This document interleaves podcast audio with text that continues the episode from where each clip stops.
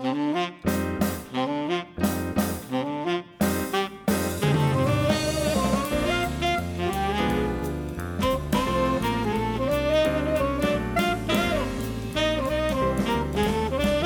everybody, and welcome to episode 441 of Conversation Street for the 19th to the 23rd of October with Michael and Gemma, Gemma. Why you sound more excited than that, Gemma? insert name here. What? We, we should be very excited because just very, very recently, in fact, What? we have appeared, I've appeared on Coronation Street social media as part of the 60 for 60 campaign. Yeah, very look at that. exciting. 60, Ah! they only got to cho- choose 60 people to Yes, represent the I'm one of the correct 60th most important um, Coronation Street fans. fans, and watch it. ambassadors. Are you an ambassador for Coronation? I am. I don't think so. I, some of the time I am. I t- say good things about it. If you went to a planet to spread the good news about Coronation Street, they'd be really super confused about whether you actually wanted them to watch it or not. No, Coronation Street's great. I don't like it all the time. I don't like everything there is, Just like but that's normal. Just like we don't like each other all the time. Exactly. I'm married to Coronation Street, just like I'm married to Gemma. I've been going. hang I've on been a married to minute. No, Coronation a Street longer than. I've been married to you. No, wait a minute now. I'm not happy with this. There's three of us in this marriage. oh God. yeah, this is very Yeah, exciting can I stuff. just say something, anyway, Michael? There's three what? of us in this marriage, and only two of us are paying the mortgage. Can we talk more about me being Coronation Street Star of the Day? Star of the day. Is this what you're calling it now? Yeah. The Coronation Street Star of the Day. What about Coronation Street King of the Day? Yeah, whatever. Your that crown for the day is the best It's really cool. person. It's very very cool, and um, it's not. It's like if I don't know when about this episode of the podcast is going to be uploaded, but um, it's literally Saturday morning, so it's probably it's it's fresh news. What are you it's, doing? It's Friday night right now, so it hasn't even happened yet. But I've heard that I'm going to be on tomorrow, so I'm going to sound very stupid if, I'm not, not, on tomorrow. well, so I'm going to cut have all to this out. cut all this out and just get back onto the next bit. But yeah, this is cool. How long have we known about this? Like three, four weeks ago, I think. Dan emailed us, Dan Archibald, and asked whether we wanted his name like that. Dan, Dan Archibald. Dan, the social media Sorry. man. Is he emailed us and asked whether we wanted to be on a video, and we accepted his kind offer. We went. I don't know. We humbly and gratefully accepted his very kind offer. Of course we did because um, we like attention.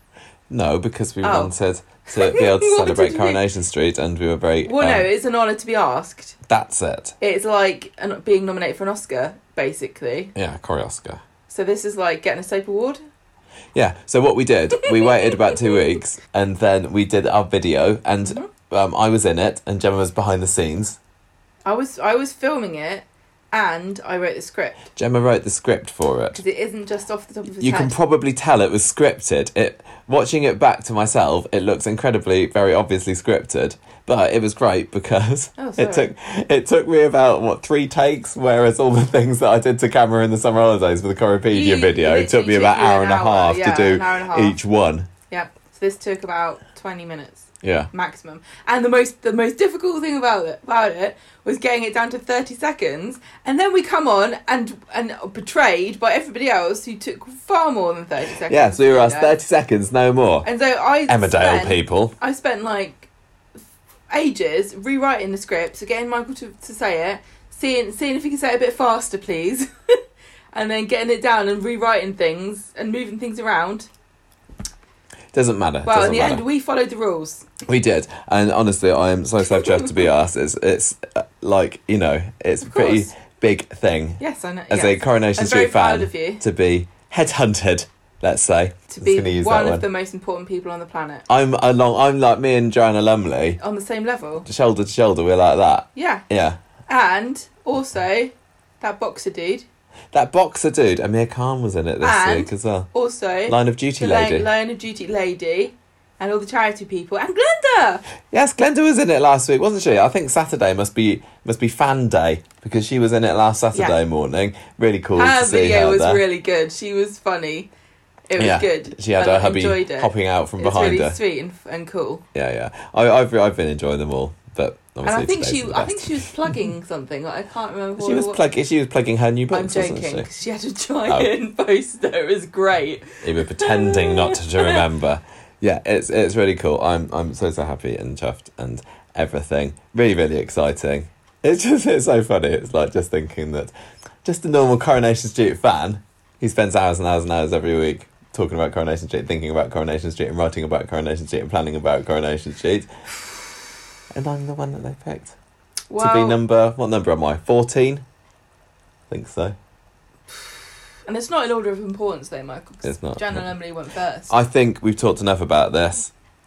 I'm very excited. I think you can tell you. how excited I am. Michael's so excited. I hope that if you see this, uh, you leave a nice message on our Twitter. I'm not even going to look on the Facebook group. Why? No, the Facebook page for, for Coronation Street. Oh, Coron- It's like gladiators or something. oh yeah, because there was some horribleness, Horrible. wasn't there, Sue? Wasn't there? That was for the Survivors Manchester Yeah. Day. So I went onto Twitter and I, I always check to see because I know that Michael's going to have a video. So I was like, oh, I wonder if it, every day I'm like, well, I wonder if it's going to be today. Yeah, but we actually know that it's going Um, to be Saturday. And so I check it, and I went on there and I saw it was this charity. Scroll down, and there's all these people going, "Yeah, Coronation Street's rubbish now." Oh, I don't think that this storyline was a good idea. Oh, so Coronation Street's got too many issues based storyline. I don't like it. So I said to all of our lovely Twitter followers, please could you leave a nice comment to support them, and and many people did, and I'm very proud of the people being positive. I think everyone should just be more positive. The whole thing like- about this is about positivity, Yeah, isn't it? It's about positivity, love of if they're a Coronation Street, celebrating its anniversary. Exactly, exactly. So I hope that you don't get any nasty comments, and if you do, they aren't all me. Three stars Who is this this? comment. Who's this guy? Where's his Where's his bitchy wife gone? Has he killed her at last? Also, no, I'm still here. also this week we have got a new logo for Halloween on the Conversation Street. Time, I, spooky, I, spooky. I one day I'm going to run out of ideas for Halloween themed Conversation No, Street logos, but not this year. This year we have got it based on Billy the Puppet from the Saw franchise, which is one of my personal favourite horror movie franchises. I'm quite into the Saw movies, am I not?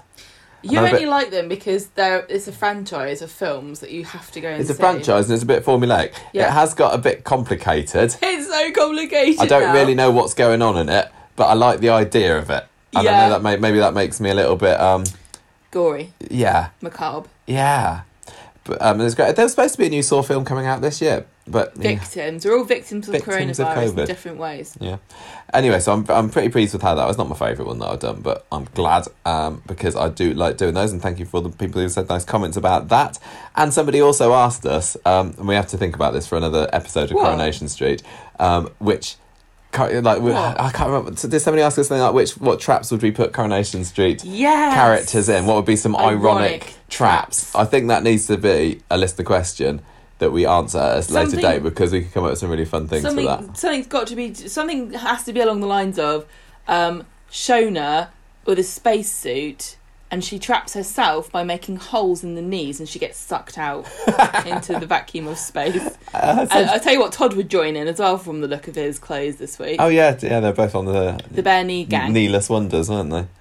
Um, anyway, no, they so definitely have knees. That's the only thing you can be sure of. G Kneeless Wonders. And also this week, I've been reading more of Abigail Kemp's new book, 60 Years Coronation Street. Awesome book. It's last Saturday night. I was I went to bed early-ish, didn't I? Like nine o'clock or so. And Gemma was staying in the lounge, and I just spent the next two hours texting Gemma photographs from inside the book, You saying, "Oh, look at this! Look at this fact." And I was trying to play Grand Theft Auto 5. I know, and I kept interrupting her by. I'm not, I, I don't. I don't want to say. I don't want to spoil it.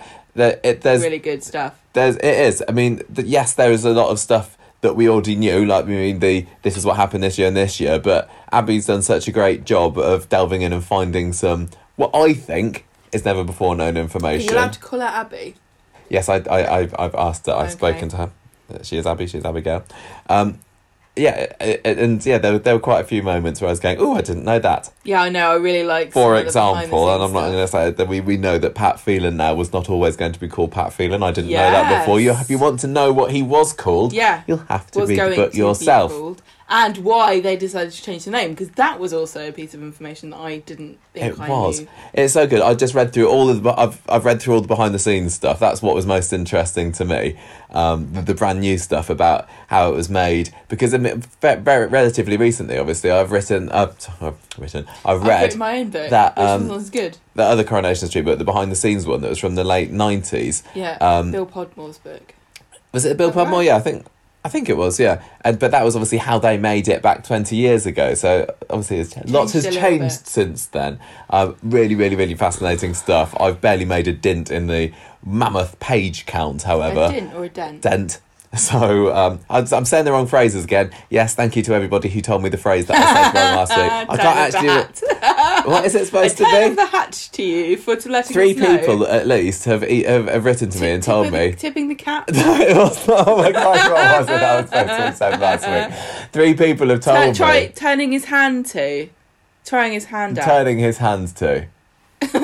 No, is it that? I don't know. Oh I God, Bennett! Please don't embarrass me further, people, by writing to me again and no. telling me what this phrase Listen, is. Listen, if I get if I get moaned at for being a cow, you can get moaned at for not knowing the difference between turn of a hat and turn of. a I'm going to find out. I'm going to find one of the messages. Um. People need to know what the phrase is that I was getting wrong last week. Anyway, listen. anyway, anyway. Listen, listen, What? listen. Are you going to talk about the soap magazine? I'll talk about Soap Magazine Is- as well. We'll talk about it get we'll the get onto the news. podcast. Um, yeah, let's ta- let's put it in the news because I was going to talk about all the other sixty for sixty things in the news this week, but we kind of already covered that. So let's talk about the Inside Soap Magazine later on. What I do still want to talk about though is this What? book and how amazing it is and how everyone needs Oh, to yeah. buy it unless you win a competition oh, prize. Oh, if you've won a competition prize, to We have got a competition Yeah. to win a copy of this fantabulous book, and we have a winner. Who is it?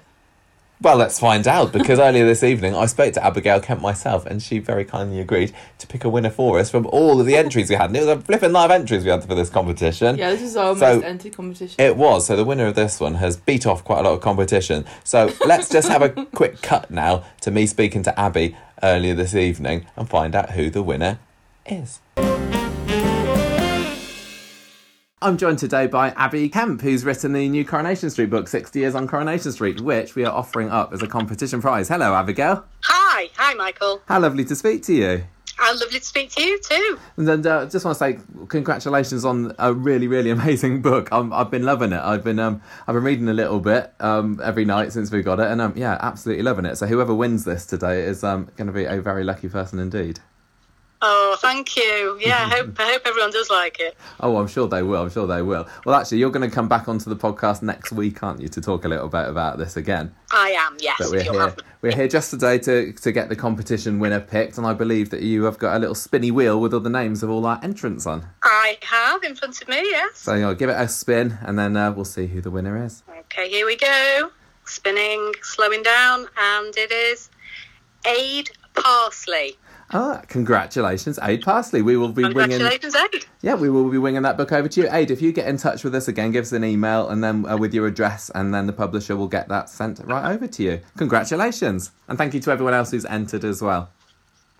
So uh, I think that's all we need to say today, Abby. Thank you very much for joining me. There's just a little whistle stop um, visit to, to do the competition. It's always nice to have you know have a celeb in to do the draws for us, and um, I will speak to you again next week where we can get have a proper old chinwag about this amazing book. Oh, lovely. See you Thank you. We will do that. Bye bye. Thanks, and bye. Bye.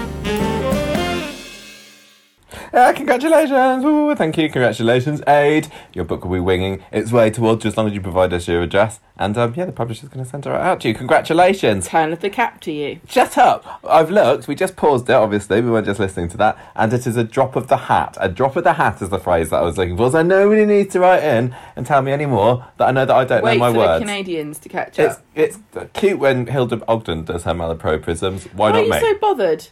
I'm not. It's funny. Good. Right. Are we done? We are done. We're done with 60 for 60. Well We're done. with new Well logo. done. We're done with Conversation Thank you Street to everybody Competition that entered Prize. the competition. Thank you. To Yes, or we wish we the could have had more than we wish we could have had more than um, one copy. Um, we don't know. We would have maybe asked for some more if we'd known that so many people were going to um, enter it. But but but but Coronation Street blog are also launching a competition um, to win some copies of the books um, next week as well. So if Oh, you yeah. weren't lucky this time, you could always try, go try, and try again. again. Or just buy it because it's great. There's lots of I things, would. lots of options you could do. You could have. Ready? Yes, I'm Quiz. ready for the Quiz quiz time. at last.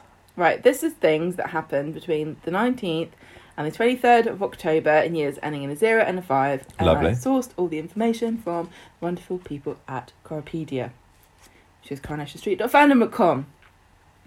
Right. Question number one. 19th of October 1970. Ken leaves the country for two months to study technical education. But where does he go? New York. Correct. 19th of October 2015. Maria has to fly out to, where, to where to look after her mum who breaks her hip. Cyprus. 19th of October 2015. How does Jamie try to blackmail Luke into racing to help clear up his debts? Oh, he um, oh, it's bad. He puts, he's got he's got his photo of um, Steph in the nuddy, Yep, and he's going to share it to the and world. Steph is obviously Luke's Girlfriend, sister. sister, sister. I forgot. yes, they're both Brittons. They're both Brittons. 20th of October 1995. Which Rovers barmaid gets married and who to? Betty to Billy Williams. Well At last, we've been asking me questions about this for a while. 20th of October 2000. Funeral of the man that Emma shot. What was his name? Dean Sykes. Wow. 21st of October 1985. Tracy goes missing to visit Susan. Which city does she end up in? Newcastle. I was going to get you to try to remember what the guard sounded like if you couldn't remember which Uh, city. Because he had a very good accent, didn't he? I love 21st of October 2010. Whose attempted murder is David Platt charged with? Graham. Wow, you're on fire tonight. You had a question about that last week. I remember. With my brain. 20.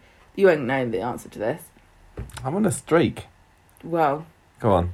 22nd of October 1980. At Fred's 51st birthday, who does Mike have a competition with to see if that person can eat cheese with a spoon quicker than he can drink a pint with a spoon? What? There's a competition. Two people. One's going to eat cheese with a spoon. One's going to drink a pint with a spoon. Mike has a competition. Who does he have a competition with? Is it a main character? Yes. Um, Stan. Eddie. Stan. And Yeah. Eddie. No, Alf. Elf. Mike wins. Who win? Oh. a winning streak. 22nd October 2000. Tyrone's mum phones to say she can't make it to his and Maria's engagement party, but why? Uh, uh, prison. Back in the clink. No. No, I don't She was remember. arrested for stealing his engagement present. Oh, close. That's it. So you got Oh, started off well. you got eight. I got eight out of ten. Not Um, bad. Birthdays. 25th of October. Bro. Oh, by the way, you mentioned Fred, and can I say, as can I just give a little plug to our bonus podcast this week, which is a character profile of the one and only Fred Gee so if you want to know all about the oft forgotten, but should not be forgotten, Cellarman, Popman of the Rovers in the 1980s, get yourself over to that and have a listen because we had a jolly good time chatting about him. we did. That's the promo over. Back to you, Gemma, who has a birthday coming up this week. 25th of October. Brian Mills is the programme's longest serving and most prolific director. Ooh. John Michie plays Karl Munro. 27th of October, story editor Gavin Blythe, Mm. birthday. 29th of October, Faith and Nicole Holt, who are Hope the Fourth. Right. 30th of October, director Walter Butler and director Roger Cheveley. I'm sorry. And Dean Ashton, who played Adrian Critchley. I can't say they're the most exciting of birthdays this week, I have to say, but Well, congratulations to all of them. I hope they have a wonderful day. You don't know, they could be having really elaborate solo parties. I don't care. I don't care. They're not All big right. curry famous people. But happy hell birthday to you talking anyway. about? These people all helped make the show that we I love. know, I know. So, That's it. Anything else to say no. before we get on and talk about this week's Coronation Street? I think I've had, I've, I've said enough. Anything to you, Gemma? No, I've got nothing to Then add. let's move on to Street Talk. It's Street Talk time for episode 441 of the podcast. We didn't actually say it earlier. What did we even talk about? Which episodes we're going to do? 19th to the 23rd of October, episodes 10,145 to 10,150. Well, if we didn't say it earlier, we're saying it now. Should have really said it at the beginning. We, I know we should, but we had lots of exciting other stuff to talk about this week. Well, this is why we're never going to make it pro. We just Get overexcited. We can't pro this. We're still recording this with the phones balanced on our laps. We're not. If we haven't gone pro after eight and a bit years, it's never going to happen. No. But maybe being on Corrie 60 or 60 is the first step. Who knows? We've got two years until we've been doing this for 10 years and we could be, you know, we could even have a microphone by then. Proper one. With a little fluffy end to it, even. we could have a boom that we could I want have a dropping spit into our guard. shots. A spit, oh, yeah. I want to have a cough button. Oh, sorry. Right. What does that do? stops you. From Apparently, if you coughing. no, if you think you're going to cough when you're recording, you press it and it mutes you or something like that. I don't know. You don't need cough it. Button. We record our podcast, coughs and all, and today we're going to be coughing our Sometimes way through farts. Five It's not me that does it. We do not have parts in our podcast. We did once. Listen back to the last two thousand hours. that, do you remember that one where What? where what? we forgot to put in the do do do do do do do, and then I did a big burp, yeah, I and then did. people And contacted so us the next and day. You like, quickly, And I said, take "Quick." it down. Yes, I think that was one of the first ones that, That Georgia Taylor had been awful. listening to us. Oh, that, might have been right after you did the Corrie quiz, and I was like, "Oh, Georgia, listen to our podcast," and I was having a massive burp in the middle of it, and I feel. She's like, this is so. It's because we don't listen to the episodes back. I don't know whether bad. I don't know whether anyone could tell, but we don't really edit Oh, this podcast up. down. No, we don't edit it because people enjoy listening to us wittering on for some reason. Right, well, today we're going to be wittering and on everyone who does about it doesn't listen to it. five fine. stories. The first story is a double dip. First off, it's totally different. Slash, Dill we meet again. Mm-hmm. Because Dylan is back. Who'd have thought? I know it was mentioned last week, but I didn't actually think we'd get to see him this week, so that was quite interesting to see a returning face played by the same actor who played him like eight years ago. That's which pretty is amazing. which is pretty amazing, yeah. Um, then we will talk about the Raise Race to Raise the Place story, followed by Toyah Battersby. Toyah Battersby, also Toya. So Toya. You say that every time. Well, I've got to remind people of why this is a pun title. Then we have got Robert Johnny, no explanation needed. Finally, the story on Monday of the Winters, inexplicably not having a job at the beginning of the episode and then managing to all get one in the course What of about 30 economy? minutes. That storyline is called Gemployment. Because it's about Gemma getting a job. Do you get it? Right, Todd this week. So, Monday. Mary still thinks that th- this is the Monday's episode was where Todd is revealed to everyone, isn't it? Mary's had a bit of a rough night because she thought she's heard running water during the night. She thought she's heard skittering in the attic. Um, and Eileen says, "Look, just don't go looking around the attic because it might not be safe balancing on those wicker baskets to look up there." Um, Eileen wants to phone Mick. Remember Mick? He seems now Mick seems like you know worlds away, yeah, know. doesn't he? The, his- the, the, he was, But who's Mick? He was dropped quicker than a hat. Um, but anyway, Monday he still he still calls him bother for Eileen, so she wants to phone him up and appeal to his better nature. Todd says, "Mum, just keep out of this," but Eileen's like, "No, I'm your mum. I'm gonna get. I'm gonna stick my nose where it's not wanted in your business. It's what what my job is." So meanwhile, Mary, not meanwhile, afterwards, I don't know. At some point, Mary tells Sean that she thinks the attic is being haunted by the ghost of Pat Phelan, and it was at this point that I thought. This is going to be a silly episode of Coronation Street. And at this point And I I wasn't went- wrong. Oh my god! It's not even Halloween week yet, Coronation Street. I, I can't believe this. There's a ghost. Gemma and I had differing opinions on Monday's episode of Coronation Street. You say to me, ghost, and you say Pat Phelan on Coronation Street in the same sentence. You've basically fulfilled all the dreams I didn't know I ever had. The only way they could have made up for the ridiculousness that was Monday's episode of Coronation Street is if they'd actually got Corey McIntyre to come back up the Corey McIntyre. Conor, Connor McIntyre. Yeah, he's changed his name by default. Right, know, yeah.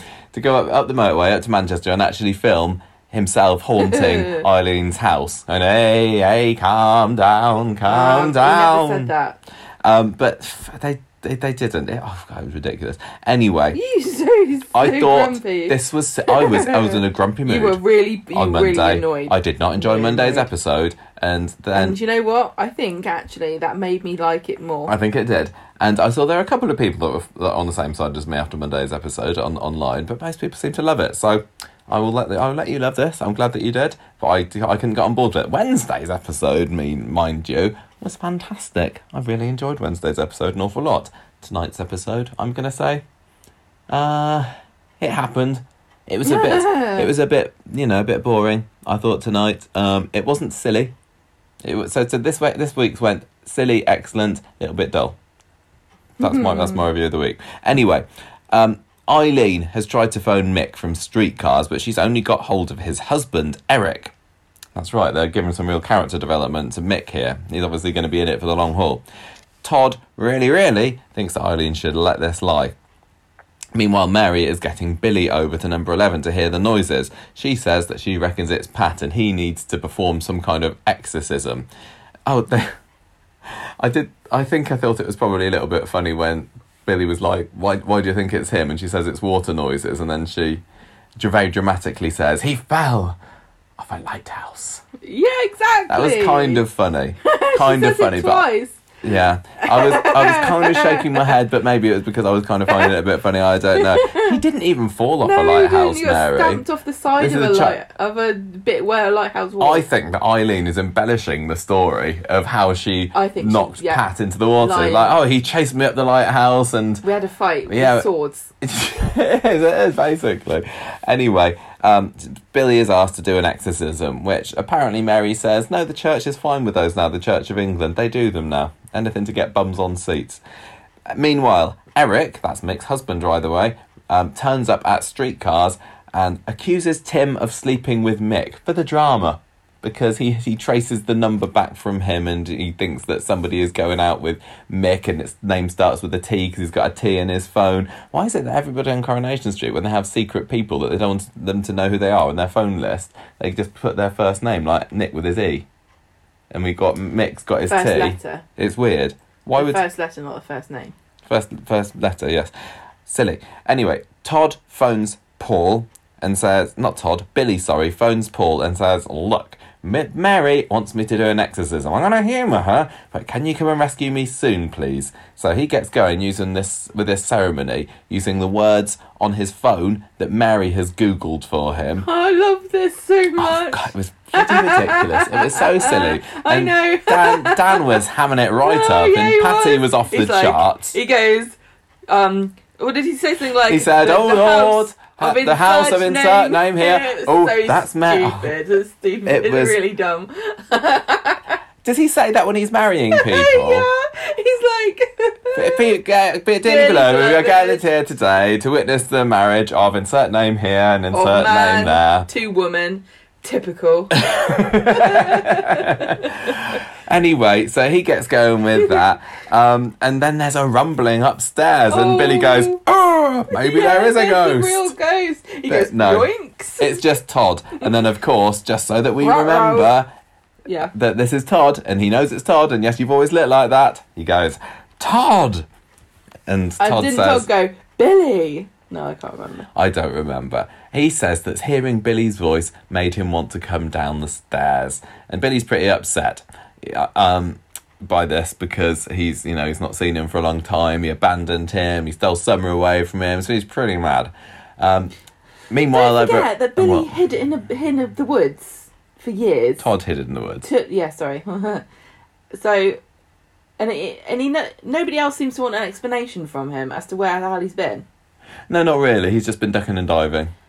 Too yeah, too like, What have you been up to, Todd? Maybe we'll find out. I've not been near my phone for three years. How long has it been? Eileen turns up at the streetcars just in the nick of time to rescue Tim from an irate Eric, and she says to Eric, "Look, this um, the reason that I that I phoned you, it was me that phoned you, and the reason I did it was because Mick left a present in the car, and it was for you. So everything's cool, right? It wasn't Tim." Um, and I yeah, I just wanted to tell Mick about that that I found it. So Eric falls for this hook, line, and sinker, and apologizes to Tim. At which point Eileen is summoned home because Todd has has revealed himself. Well, all the way through though, when she's saying like, "Oh, I, I there's that you left a you left a present or something," and and um, Makes it sound like he's done a little poo on the back seat. he is a gangster. what you look like gangster. They don't play, follow the rules. I done a poo on your seat and I'm leaving it there. So I'm a gangster. Don't tell the popo. Bye. Well, you know, Mick is a really threatening gangster. That's probably that's probably He'd the way he rolls. like, I tried to do a poo, but it didn't work. It was just a little fart on your seat. I, I had an accident in my trousers and I need to leave. Anyway, this is horrible. Anyway, listen. What, Mum, will you wash my trousers? No, gross. Listen, I was going to say all the way through when Eileen is trying to say this to the the guy. Tim's like, "What? No, he doesn't know what's didn't." going on. What's, Tim's why did you? Why would you do that? That this- doesn't make any Tim's sense. like, is this the Jeff story? I didn't. It's I didn't think we were having the Jeff story this week, but I was asked him for something, and now I'm being accused of all sorts. Eileen, and she's like, "Shut up, Tim." So Billy, meanwhile, has stormed out. I've said meanwhile about five times. This. Um, I need to. I need to come up with better adverbs. I apologise. Um, I At can't the same think of one. time, later on, No, it's not. It's- also, uh, um, And then No, what does it mean? What does another word that means at the same time? concurrently, Concurrently, Billy is storming out of number 11, followed by Todd, and they have a really nice socially distanced standoff with Todd at the door, Billy on one side, Eileen at the other side, and Mary, and it's like a, it's like a Mexican standoff. And then Billy, and then Paul turns up for good measure because he's come to rescue Billy. Um, and Todd's Todd's is going, I'm the ex, pleased to meet you. We're just catching up. Paul is upset by this, and then he walks off. So with Billy trailing after him. Paul is pretty annoyed about being kept in the dark about um, Todd's reappearance. Um, is he? That doesn't make sense. what? Maybe. I don't know. What? Paul's mad about something. Paul's always mad about yeah. something, isn't he? So Billy says, Look, Todd must be in trouble, otherwise he, he wouldn't be hiding out there. But it doesn't matter because Paul, you, my son, are a better lover and a better father to Summer than Todd ever was. Hmm. And he doesn't want chaos Well, we in his life anymore. this. We can't, maybe, maybe he is. Maybe We he is. know. But I tell you what, nobody's been phoning up the Ofcom complaining about Billy and Paul scenes, have they? Like they did on that raunchy bed scene with Billy and Todd all those years ago. Do you remember? No. Just they had a hotel room together and everybody complained about it. anyway, um, anyway, What a people I don't want chaos in my life, and Todd is an agent of chaos, which is why I'm not interested in a future with him. Thank you very An much. agent of chaos. I love that. I'd hope somebody calls describes me as that one. If anyone's an agent of chaos on the street, it is Todd, and he is Yeah. starting to get his mojo back this week. Yeah. I, I'm very pleased to say. Mick turns like up at number men- 11. He's like one of those Mentos mints in a in a um, bottle of Pepsi. Yeah, he's going there. Do you, ask Sam about that? He knows all about them. It's it's. I'm not paying him for one. you I make my own. this is the, that was the weirdest part of the whole thing. Why are people giving money to a small child to make a mess? I know it's, it's a one and done deal as well with those rockets, isn't it? Take it to the red rack and it's like whee, and like, oh, This was like the worst fireworks display poor investment. But Gary paid fifty pounds for them. Anyway, Starting to think very uncharitable thoughts about Mick what you hope happens to Oliver once you donate money to that pointless endeavour. Mick turns up at number eleven and is like, "Hello, Eileen. I've come to pick up my present. Have you got a present for me, please, Eileen? Hello, Todd. We keep seem to keep missing each other." And no, then- he's like, oh, I heard I had this present. Yes, I'm trying to menace you. I'm trying to menace you, but I hear I got a present. no one's I- scared of you since you had that accident. No, Mick knows that there's no present. Really, he just wants to go and um, he just wants to go Wants to be over annoying. and be annoying. He just mildly like irritating. Most, yeah, the most. He's like a little stone in your shoe. Mm. Um, so they go inside, and, and Eileen basically says, "Grow up, Mick. Stop being such a nasty gangster." And he's like, "Okay, Eileen, you're off the hook, Todd. Bye." Um, That's yeah. basically how it goes down. Didn't did It reminded me of that scene in Kill Bill where she gets the yakuza over her knee and is like, "Go home to your mother." Yeah, yeah, yeah. Um. So you also skimmed over the part I think where he mentions the husband mentions that they're gonna have they're gonna adopt a sur- a surrogate or something. They're, they're, yeah, I this, learned this way too much about Mick and what his personal life. more than I needed to. I mean, I was, I, I wasn't going to invest in this character, no matter how much you threw at him, and I was right because he It's seems like to have went. gone now. This character is really one dimensional and a bit bit silly. What should we do? And that someone went, make him gay. Oh, make him gay and with a surrogate baby on the way. Make him gay with Todd. Make him gay with married.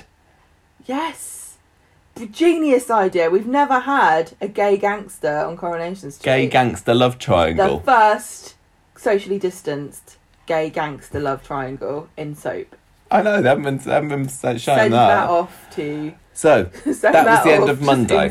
Wednesday, Mary is uh, quickly forgives Eileen for keeping her in the dark about this whole Todd thing. Todd has got cabin fever. He wants to go out and stretch his legs. Meanwhile, oh, there it is again. Billy has got his archdeacon's interview tomorrow, which he's prepping What for, but he's not sure. Uh, what do you think the interview questions for that would be? Question one: Have you ever done drugs in a church? no. Well, not recently. Then you got the job. So Billy's yeah, he's not sure whether he should go for it or not. And Paul says, "You just got Todd on the brain. You'd be an awesome archdeacon. What do they do again? Anyway, get the job, move on. You're gonna be fine." Todd goes to see Sarah, which I thought was nice. Get you know, making remaking some of those links that he had. Sarah was um Sarah and Todd were gonna have a baby once, weren't they? Yeah. They died. They were they were you know Yeah. they were close. All those years ago. So he goes and sees her, and she's pleased to see him after all this time. A little bit offended he's not been in touch, but she quickly gets over that. She noticed that she he notices that she looks a bit knackered, and maybe she wants a bit of a chat. So she talks his ear off on the factory steps about Billy's druggy past, and then Paul's kind of comes all over and has a go at them. He's like, "Oh, what you doing there? Oh, what you doing there?" Yeah, Get- like, what are you looking Get out at? of my street. I've been here longer than you have, mate. Uh, uh, uh. Todd basically wipes the floor with him. They they verbally don't, spar, yeah. don't they? Yeah, And, Todd's um, like, oh, you you use poor grammar. To- yeah, Todd, Todd notices that Paul is, is not the brightest light bulb He and um, defeats him in a battle of wits. It's not fair. I was- to- I was on It's Todd's not side fair here to have a fight with someone who's not armed. They, doesn't um, Billy comment about that earlier? Like he's because um, Paul tells him what happened later, and Todd's like, and Billy's like, you you got mad at him because he corrected your grammar. It's really annoying. Todd. Someone's got to do it, It's Todd. really annoying when somebody does that to you. That's it. Nobody's ever You told were- me this before. You were you were mad when people said it's not turn of the hat. That's not grammar. Uh, That's idioms. it's along the same lines though. Um, anyway, Todd, Billy, Billy just tells Paul, grow up, stop getting riled up by Todd. you got nothing to worry about. You're the only one for me, the best lover I've You're ever the only had. one for me. And then, the only wang for me. then, then he goes Can't over say and that. sees Todd um, to have some sort of ceasefire. Um, but he, he also says, um, well, they, they kind of make up, don't they? To- there's a bit of unresolved sexual tension going there, and I actually thought this was a really, really good raw scene where we got to fit, see the real Todd, the real Billy, conf- uh, sort of confronting their feelings about each other and admitting that there are still things bubbling away and lingering there. And um, Billy admits that he. He, he wants to be cool with Todd. He wants to be friends, but I've got I'm in a good place with a good bloke, Paul. And then Todd gets all emotional and says, "Oh, I wish I could have been there for you during your shooting up in the church phase." And Billy gets a bit shouty with him, and oh, they yeah, they just they just want to tear each other's clothes off. You can tell. Billy says, "When you left, I lost the love of my life." Todd says, "That's a that gulp, by like the way." sick into the microphone. That was a gulp. That was a patented Todd gulp. That's my latest Well, Coronation Street impression. How did I do, Michael, everyone? Can I just tell you, there's obviously a reason that they hired Gareth Pierce over you. He's a professional gulper. he's way better at it than you are. You sounded like you were being sick. He's that he. You can tell he's gulping. He he over Excellent work.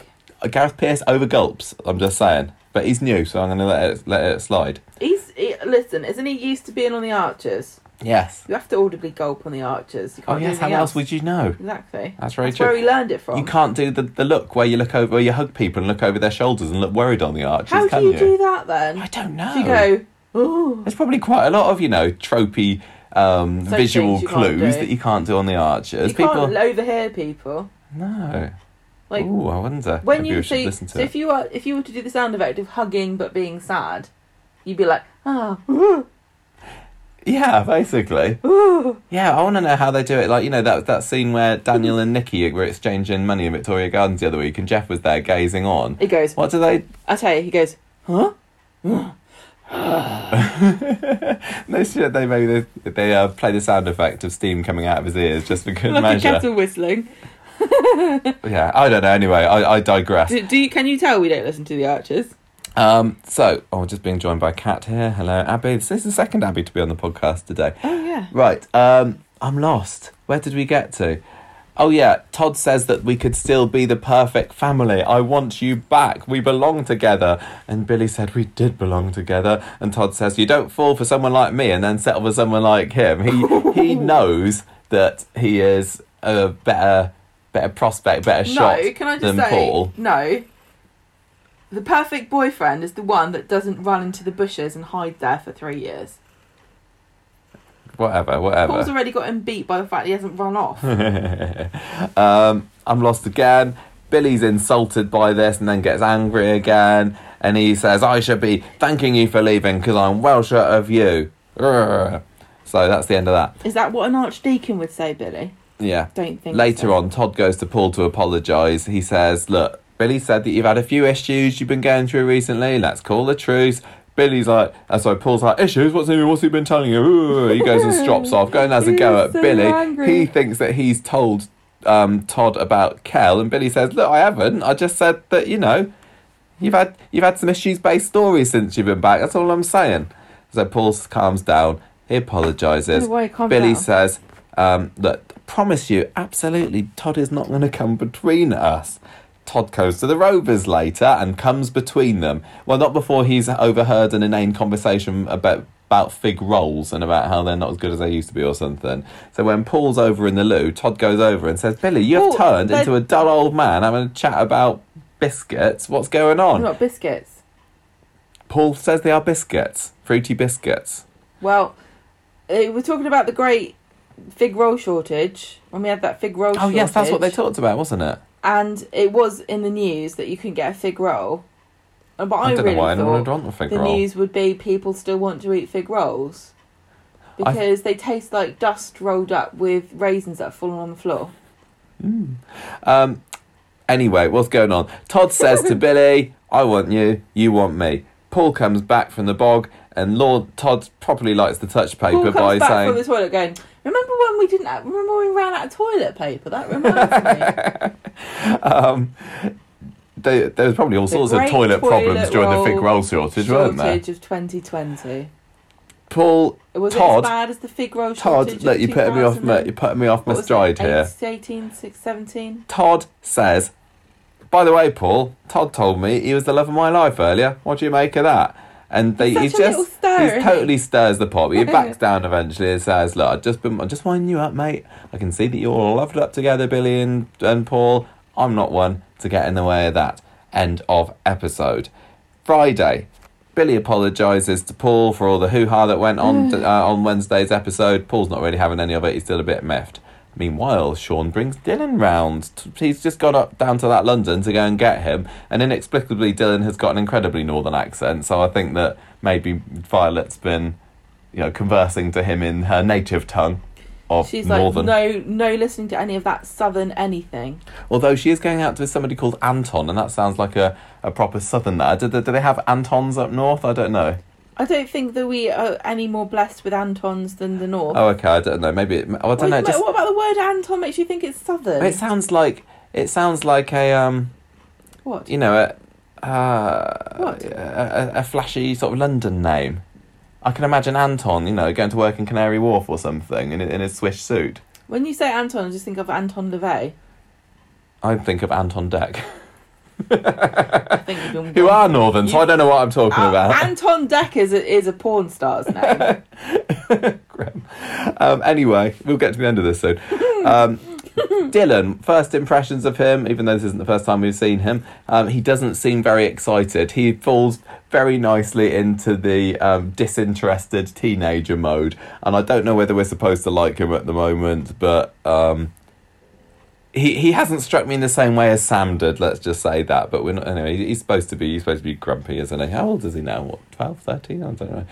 So they go off to the cafe. Sean's um, annoyed about Todd hanging around there, and we also get to learn about their sleeping arrangements and how Todd is supposed to be sharing with Sean. I, I don't know. I didn't really see the point of this anyway. So, and then we had another scene that I didn't see the point of. Billy telling Paul, "Oh, I'm not going to go for my interview anymore. I postponed my Archdeacon interview because family drama." And Paul's like, "But you massive flake. Do you think they're going to give you the job of the Archdeacon if Oh, I Every can't di- do, can't even do an interview for the job because of too much drama in my own life. Yeah, sorry, I'm a soap. I'm a Well, soap right, then you're not going to be the archdeacon. Does that count against me? Yeah, no. Anyway, we've already got an archdeacon. Her name is Karen Lund. She's the archdeacon of Greater Manchester. Is she? Yeah. How do you know that? Looked it up. You've actually got Wikipedia open. Well done. Um, She used to be the vicar of Turton. Sean, Sean is having, as I put on Twitter earlier on, a dill pickle because his son has gone lost bloody already. lost him. He's bloody lost him on the tram. He didn't care about trams, didn't he? If I lived somewhere that didn't have trams, I know Dylan's like, oh, Which I do. tram. I can't believe it. It's like going on sorry, a tram is like a highlight of going to what, Manchester. What the hell are you talking about? A tram is just a a, a thing that, like an underground car train, but it doesn't go underground. You donkey. Yeah. What's so crazy about that?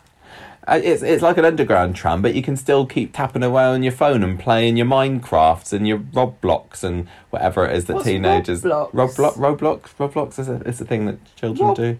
I don't I don't know what I'm talking about. Go and listen to your tunes and your rap songs. Go and watch your in YouTube influencers.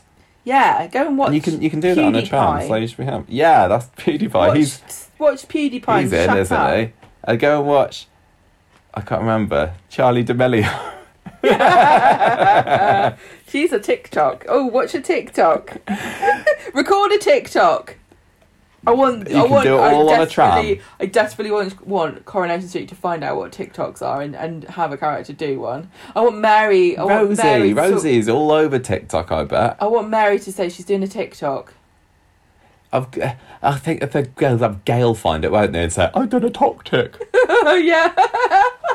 Um. Anyway, Oh, but Mum, it's the wall. You've just recorded at the wall. You've got the camera around the wrong way again, girl. You you absolute idiot.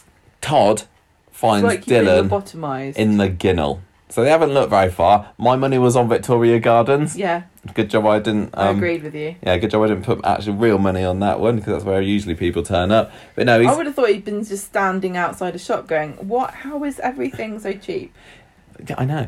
Um, he's having a bit of a mope, isn't he? He's having an emo moment in the ginnel because it turns out that Violet, his mum, and Anton are going to split up. Why did, I've forgotten that Violet and Jamie split up. I, I was kind of. I don't know. Expecting him to come back, was you? Maybe. We, we I, I, I texted Gemma this morning and said that we should have done Violet as our classic character profile this week. I don't know why we didn't. Coming soon, I'm sure, classic character profile of Violet if you want to know more. But if you don't know anything about Dylan, all you need to know is, my son! Basically. That doesn't help if you don't know the reference. that is a that is a Michael and Gemma Conversation Street re- uh, Coronation Street reference, isn't it? You have to clench your fist and pump your arm down. when you and, and kind of wipe your, your your face with your with your with your sweaty, worried palms. This is one of the many Coronation Street quotes. Not many actually. We don't have lots of Coronation Street quotes No. that we use in everyday parlance, do we? we say But my son all the time. my son with the action comes straight from Sean Yeah. when Violet and Jamie were driving off with him all those years ago. So well done, Anthony Cotton. You made the list.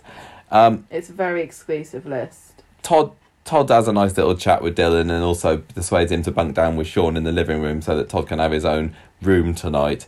Um, Sean has some angry words with Todd later for disappearing, seems to accept his apology, and then Todd sees Billy and Paul, goes and wind him up a little bit by mentioning that Billy and Sean used to be together. By the way, the interview seems to have gone quite well for the Archdeacon, and I guess we'll find out soon whether he's got it or not. Um, and at the end of the episode, Paul just wishes that Billy would shut up about Todd. I also really like the way the the absolute commitment that Coronation Street has put into communicating to the viewers what it, what a what a um, archdeacon is and why Billy desperately wants to be one why he is a good candidate. Because Paul said to him, "What difference is it to be like an archdeacon?" And Billy goes, "Oh, it's really different." And then he changes the subject immediately. Like the writer's like, "I'm not gonna research none of this rubbish." And Sean's just interested in what he gets to wear because he's like, oh, I bet they have a nice frock. Yeah. I want to know how much you get paid. That's a good question. No, we don't look at that. I want to talk to you. What did you think of Todd? No, I know what you thought about Todd, but our listeners don't. Gemma, opinions Yes. on Todd this week. Todd, week two slash three. He's. I I'm warming to him.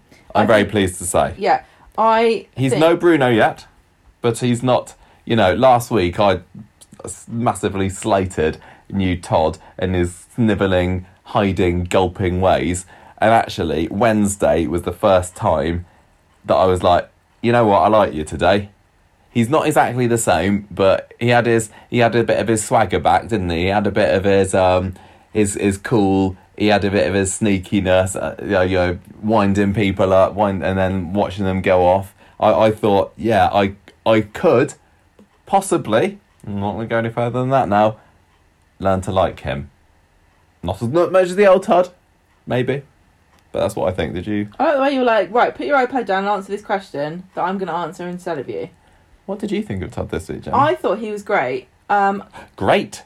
I saw lots of people going, "Oh yeah, I could definitely see the old Todd in him." He really, I really understand why they cast him. I think he's he's yeah, shades of old Todd definitely, but I didn't get that vibe at all. I just thought, okay, yeah, this is. It. It wasn't even that. I think his performance was radically different, or that he's better or worse than he was last week. It's just the story that he's in. It's so Mm. much more of a Todd story now than it was. The the gangster stuff was What such were they doing? such a silly way to The bring him that- back. The thing so that gets ridiculous. me is like, re- it seems to me as though it almost makes sense that they had a vision of like, oh, bring Todd back. Imagine if we brought Todd back, and the only picture we showed people was the funeral car. How can we? How can we finagle our way into writing that in so that we can have a funeral car as a promo picture? But I didn't see anything to do with like, oh, is Todd dead or alive? Like Todd, myster- mystery of Todd, he he turns up dead. No, Because we knew that the- he'd been cast of, as somebody, Mm. so we. and, and they they put the I'm publicity not saying I'm not saying that's what they that's what they actually did, but you know the the visual of a, a funeral car with Todd flowers with Todd written on it, it was a very strong image, but it got was completely lost. The story around it was ridiculous. The gangster stuff was was odd. I I thought It was odd. It more about- than odd. I really thought the stuff like about him being gay was shoehorned in. They they want that. I can see in the writers. I can completely see in the writers' storyliner's room them saying, "Oh, what we got to have something big for talking about. Let's have have gangsters. Let's have guns. We got to have we got to have Eileen being held at gunpoint." because they didn't really know whether it was supposed to be funny or not. No. and it, and it wasn't. I it wasn't funny and it wasn't dramatic. They had they they clearly they if if they wanted it to be dark, it absolutely It wasn't. wasn't. If they wanted be it to be funny, it kind of wasn't. no, Um, it just it it failed. it was a massive massive fail that it was story. a real big letdown. Honestly, Mick was a ridiculous villain. The storyline would have been way better if he'd literally just got off the tram Yeah. and said, "I'm back." I, I think you're right. I think you're right. It it was a it utterly didn't work. Waste of time. But it doesn't matter because at least it was over in a week. I hope it's over. Mick certainly seems to have learned his lesson. Um, he's going to be getting the Weatherfield Good Samaritan Award next next year. Just let me tell you that. um, I think there's some competition. Who? Abby, Abby? Oh yeah, well of course she's an unsung hero. She didn't need an award. So um, Todd was Todd was good. I liked. I just liked him going around winding people up. He had some great lines. He had some. He had some funny cocky lines, didn't he? Um, and and and and I I also I didn't always know whether to believe him or not. I think that the scene with him and Billy, where they kind of open up to each other and they're talking about wanting to be back with each other and you're the love of my life and everything. That was a really really important scene to make me feel something about the new Todd because it felt like he was opening up and being raw and honest. And Todd's the sort of person that you can often you don't know whether to believe or not, but I think he really did mean it then. And it's like you know get to get to see him stripped back, not in the way that Billy would like to see Todd. Terrible. Thoughts? I'm looking up how much an arch archdeacon. You're still trying to find out the, an archdeacon's no, well, salary? in 1999, Beacon. in, in 1999, the Archdeacon of York earned 19,780 pounds a year, Oh. but he also gets to keep whatever he makes for writing and broadcasting, and he gets to live in a house. Yeah, I free. suppose you haven't got your mortgage. And you get a, he gets a free car. All of his work expenses are paid by the church, but he has to drive himself apparently. Where does if a, if a vicar lives in a vicarage, does an archdeacon live in an He lives he lives in a free house, an agreeable semi in the village of Bishopsthorpe, down the Oh. road from the Archbishop's palace. That's a bit of a that's a bit of a spit in the face, isn't it? The Archdeacon lives in a semi, and the Archbishop lives in a palace. I can forget that for a laugh. It's, Right. it's so that you got something to aspire to. Look at this. If you love Jesus enough, you can move into a palace, just like the Queen. Yeah, what did you think of the Billy and Todd scene? Did you did you believe Which them? one? The the one the the, the that I was literally just Which talking about. one? The one in that in number eleven where Billy's saying where they're getting all angry with each other and Todd's saying that we should be back together and Oh. Billy was saying, "Oh, you're the love of my life." I just I felt I I really that was some great great character stuff, and and possibly one of the only times in the week where I could believe Todd was being honest. I know what you mean. He is a bit like Pan or something, or where he's just mischievous, and you think, what what is motivating you to say this? Is this just the most inconvenient thing you can think of saying for for any situation that you're in, or are you genuinely upset here? Yeah, Because why did he come back? well, he was on the run. He didn't come back. This is the this is the problem with the whole situation. Todd um, Todd didn't come back to win Billy back, win his heart. did he? No, I he don't got think caught so. himself up in something ridiculous, and he was he was having an affair with a ma- with a married man. He can't be that hung up on Billy, otherwise he would have been back ages ago. Well, I think it's just like he. I think it's a case of he got over him, but then when he went when Is it like all he had to do is listen. to Billy reading a reading a Bible verse off of the I No. it was on his like phone to have him tempted downstairs. So when you go to the pub and you're like, oh, they got pork scratchings, and you didn't really fancy pork scratchings till you saw that there was some behind the bar, and you're like, oh, you've got, we got to have pork scratchings. Now I've seen them. Yeah, Is it like that? I think Billy's so. just a big bag of pork scratchings. yeah, yeah. The, Makes sense to me. it, was, the, the, um, it was it. It was Love pork scratchings. Todd called him a prime rumpleson then didn't he, in one of the in one of the episodes this week.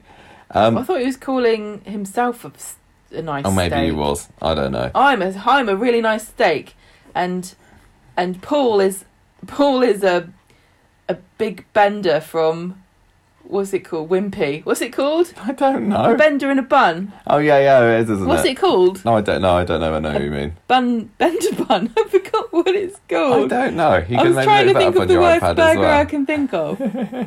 a muck, it's not called a muckbender. Bender in a bun, I think. All right, What all right. it? I don't Is know. sausage? I don't know. You look that up. I I wonder as well. Billy Billy has is saying to Paul he's not interested in Todd and that he doesn't want this chaos in his life, but I don't know whether I believe him or not.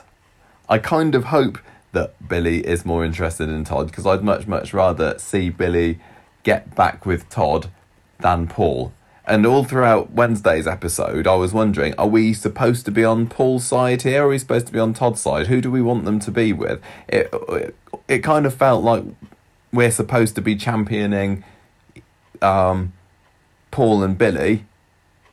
You know, we're supposed to be standing them and and look at Todd. He's coming in and um, and wrecking this. But equally, Todd was given the much better lines, the much better put downs. He came uh, out on top every time once he once he got into a you know verbal sparring match with Paul. So I didn't know who I didn't know exactly who Corrie wanted us to be. You know, on the side of what do you what, what do you what do you reckon? Are we? What are you asking me? Whether we sh- we should we think that Paul and Billy should be together, That is part of what I'm asking. Yes. or whether it should be Todd Would, and would you Billy? would you like to see Billy leave Paul for Todd, and will he? I'm always going to say no because I can't be bothered with drama about relationships and and stuff like it. Just seems That like is kind of what soap is based on. No, it isn't. It's- It's about murdering people and getting away with it. Ask Gary. And uh, Arthur. Yeah. It just seems like too much like.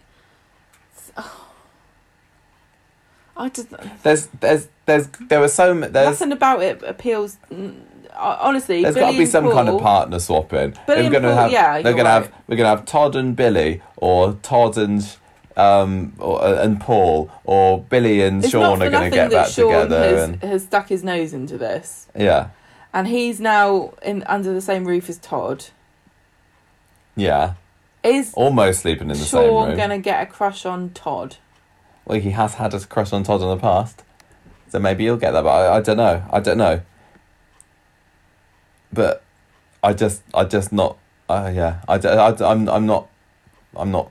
I don't know what I'm saying. I don't want Billy and Paul to stay together. Is basically what I'm saying because I've given it a year boring. and I, I don't. I'm not feeling the I at chemistry or least, anything at there. least But even with Billy and Todd would would have arguments about interesting things.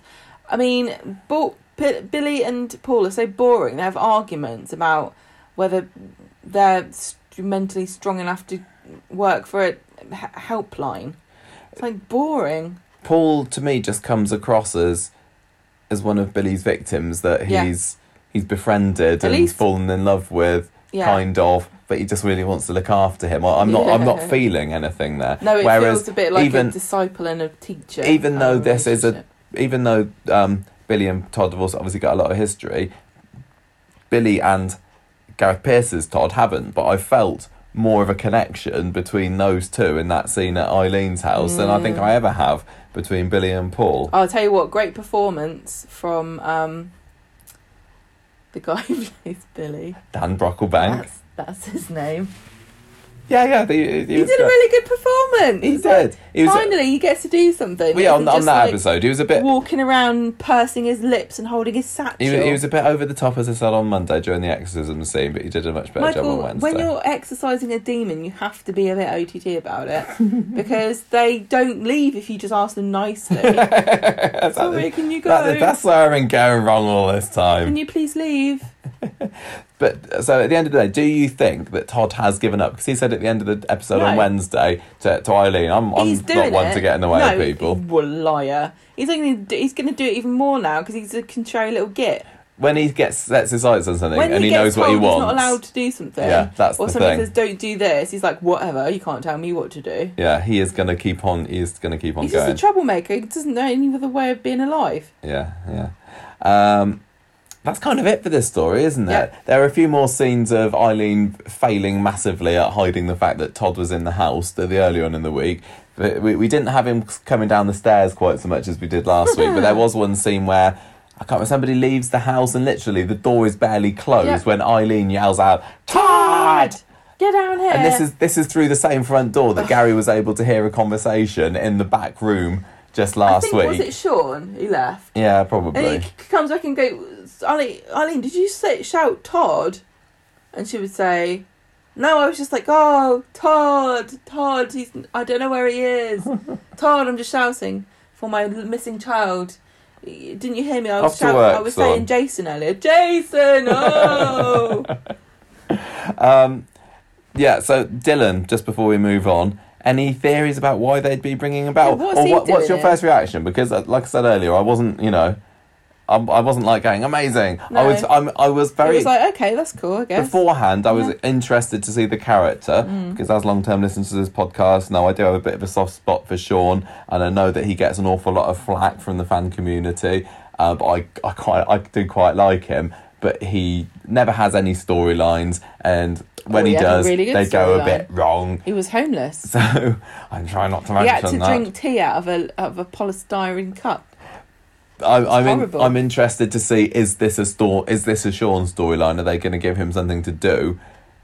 But I, I but I can't think of anything interesting to do with the child. no, nor can I. And What's he going to do? Like start trying to date Faye or I don't know. no, he's too he's too he's much too young for that. I don't know, but I um, thought he was. no, he's no, he's I don't Faye, know. Faye's, how Faye's eighteen, isn't she? Seventeen. are. Um, oh yeah, she's she's got a job. she's actually got a job. Um, he. And he's only going to be here for a week, isn't he? He's here for half term. Maybe Weatherfield's going to go on lockdown and he has to stay for Well, longer. yeah, I don't exactly. know. I think that is a mirror for a real life. question. Um, I, I, I, is he going to overhear something? I, d- I, I don't Don't really care. know. I, I'm happy to find out. I'm not.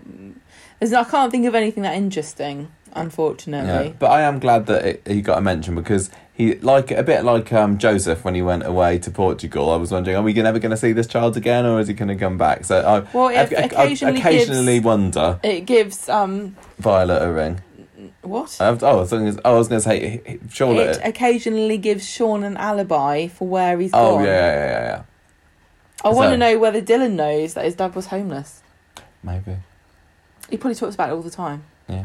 Oh, Dad, they're giving me maths homework. Well, g- well, well, I was homeless. Well, speaking of homeless, I when I was be. homeless, I would have given here. anything to get maths homework, just to talk to someone and sit inside the warm. Speaking you of homeless, you don't know you're born when you're home. When you're homeless, you get a whole new perspective on things. And granted, I was only homeless because I didn't say anything to anybody. speaking of homeless, Oh, I there's going to be some once. homeless people on Coronation Street soon if Ray Crosby gets his way. The worst and I'm going to pass over to you, Gemma, to tell us what this nefarious was all the villain has been up to with Gary this week. Oh, and the shame of it. Read it. these notes. Look, Aaron comes over AA Ron Monday. comes round and sh- and Shona's like, "Oh, I'm still I still don't know what I'm doing ever." Yeah. Basically, and Darren says, "David." Darren? Who's Darren? I put David and Aaron together. oh, that's their shipping name. oh, It doesn't work it. with David and Shona. Maybe there's Aaron. Sharon would be. Sh- Sh- Oh yeah, it would be, wouldn't it? If Shona and Aaron got together. Shannon! Sharon and Darren. oh, that's a love triangle I'd like to see. Uh, Not really. David. David tells Aaron about what happened with Hugo, which is the name of the um, the hippie Yeah, you know, the Aristocratic. Wonder. aristocratic hippie, and he's like, "Oh, I don't know what to do. I don't know." Anyway, also he's like, "Look, I I know you've got your problems, but I've got to reduce my hours with Shona soon because I've got other other people to talk about." So they're talking to Aaron and David. Try to talk to Shona to say to her, "We understand that you have urges and you would like to." consummate your marriage with your husband but it's a bit creepy and and da- and David is worried that he's taken advantage of you and she's like I don't care he can't he's not taking advantage I want I want to sleep with him blah blah blah and she doesn't get that it's kind of weird she still doesn't get it she gets a bit upset and then she says look I just I just need you to tell me if I'm doing something weird or wrong you just need to tell me. And and Aaron's like you are getting better. And then she's like yeah I guess. Also weren't you raped that time by Josh that Josh guy or something? And David's like no you, you, why are you bringing this up? You can't just talk about things like that. It's really upsetting. Don't just mention it in front of Aaron or whatever. And he just storms off You go, I'm going out to the sinkhole and maybe sometime. He goes to the pub actually, and he gets chatting to Gary, who for this week is his best friend. Um, and he says Gary gives him advice and says we all well, learn to play the card the hands we're dealt, which is the same as saying it is what it is. deal with it, David. Or I'm not interested in your problems. Would you like to share some pork scratchings with me? It's socially distanced. Pork scratchings? do you mean pork scratchings or do you mean Billy? No, pork scratchings are really nice. Hmm. I don't know where I am now. David has a bit of a sensitive moment. He says, "Oh, I see Shona pretending that she loves oh me, yeah. but I pretend not, not to notice." I don't think I can pretend that she like she loves me anymore. So she he goes back home and Shona apologizes to him and says, "I wish I was the old Shona." And she says she seems pretty wet, but everyone seems to love her. And they sort of have a bit of heart of a heart to heart, and I guess they Husband sort of- and wife. basically they just sort of stuff. go, "Yeah, this is the situation that we're in. I guess we have to play the hands that we're dealt." basically. So that's the kind of the David and Shona's um, action in that story. But meanwhile, there's also some stuff bubbling away between. Oh, concurrently, Ray stuff phones going on between Ray Rain and Gary. Gary and says, "Look, you know this job that you said you'd do. Um, you got to help me out with it." And Maria's like, Maria's going to be happy to get rid of the Platts apparently because she's well, she's mad at everybody because they didn't help Gary. Mm. She's holding a grudge, isn't she? Yeah, Um, they're back in the bistro sorting out the details later, and Gareth's like, "This isn't going to be as easy as you think it is. This community is really tight." He's obviously listened to our podcast where I was complaining that we didn't have any demonstration whatsoever of the community spirit of Coronation Street, and these people seem to not really care that they where they live anymore. And David was already talking about selling the house, and then sh- all it took was Shona going, "Oh, I, I, I think I might get my memory back if I stay here." Um, but but he's but Gary says, Ray, this is going to be really difficult. You need me to help you. Um, and Gary and Ray says, right, you got the job, but you need to convince David to sell the house. And then immediately Gary goes, I can't do that. I didn't get Gary Of this all week. the people on the on the street, he didn't seem like Ray. Basically said to him, "Listen, I want to buy all that bit of that the street." And Gary says, "I'll help you do it." Yeah. And then Ray says, "Start with David." And Gary goes, "It's impossible. You'll never get him to sell." It was basically, wasn't well, it? Well, then, what do? You, why didn't you say this earlier when I said that was my plan? Gary was saying, "I'll drive the bulldozer." Last week, wasn't Yeah. he? He's going to drive it around Oh, yeah. number eight and then Maybe he's just bulldoze be into like Jeff. like that guy that lives on the farm that wouldn't move for the motorway. yeah, Um, also, there's there's something very interesting about what it is, why specifically Ray needs this particular part of the world, and he can't just find some random. well, he's supposed to have a load of hotels all over the place, although he spends an awful lot of time just at the bistro now. I don't think I can't remember the last time we saw Ray at his actual hotel. I know, but, but yeah, being a hotelier and being a restaurateur are a bit different, aren't they? He's obviously trying to learn the ropes Mm. so, and trying to sell lasagna. Still can't shift it. Um, yeah, he's like, oh, it's going to be too hard. The place leans a lot to David, and Ray says, what What if we get this Roxy? And I'm I'm convinced now after we mentioned it previously. It's, didn't, I am it's- not convinced because David in today's episode says I've spoken to, to Roxy and I've agreed to sell the house, and I think that David would recognise Debbie I don't know whether he just speak, spoke to her on the. I don't know whether he just spoke to her no, I the phone. she's like, "Hello, it's me, Roxy. Yes, um, I am going to buy the house no, from you, I'm and you can live there about that theory because now. I just want, I just like to own things like Monopoly. You ever play Monopoly? It's really good. There's a Coronation Street version. There's a Game of Thrones version. I like that one as well.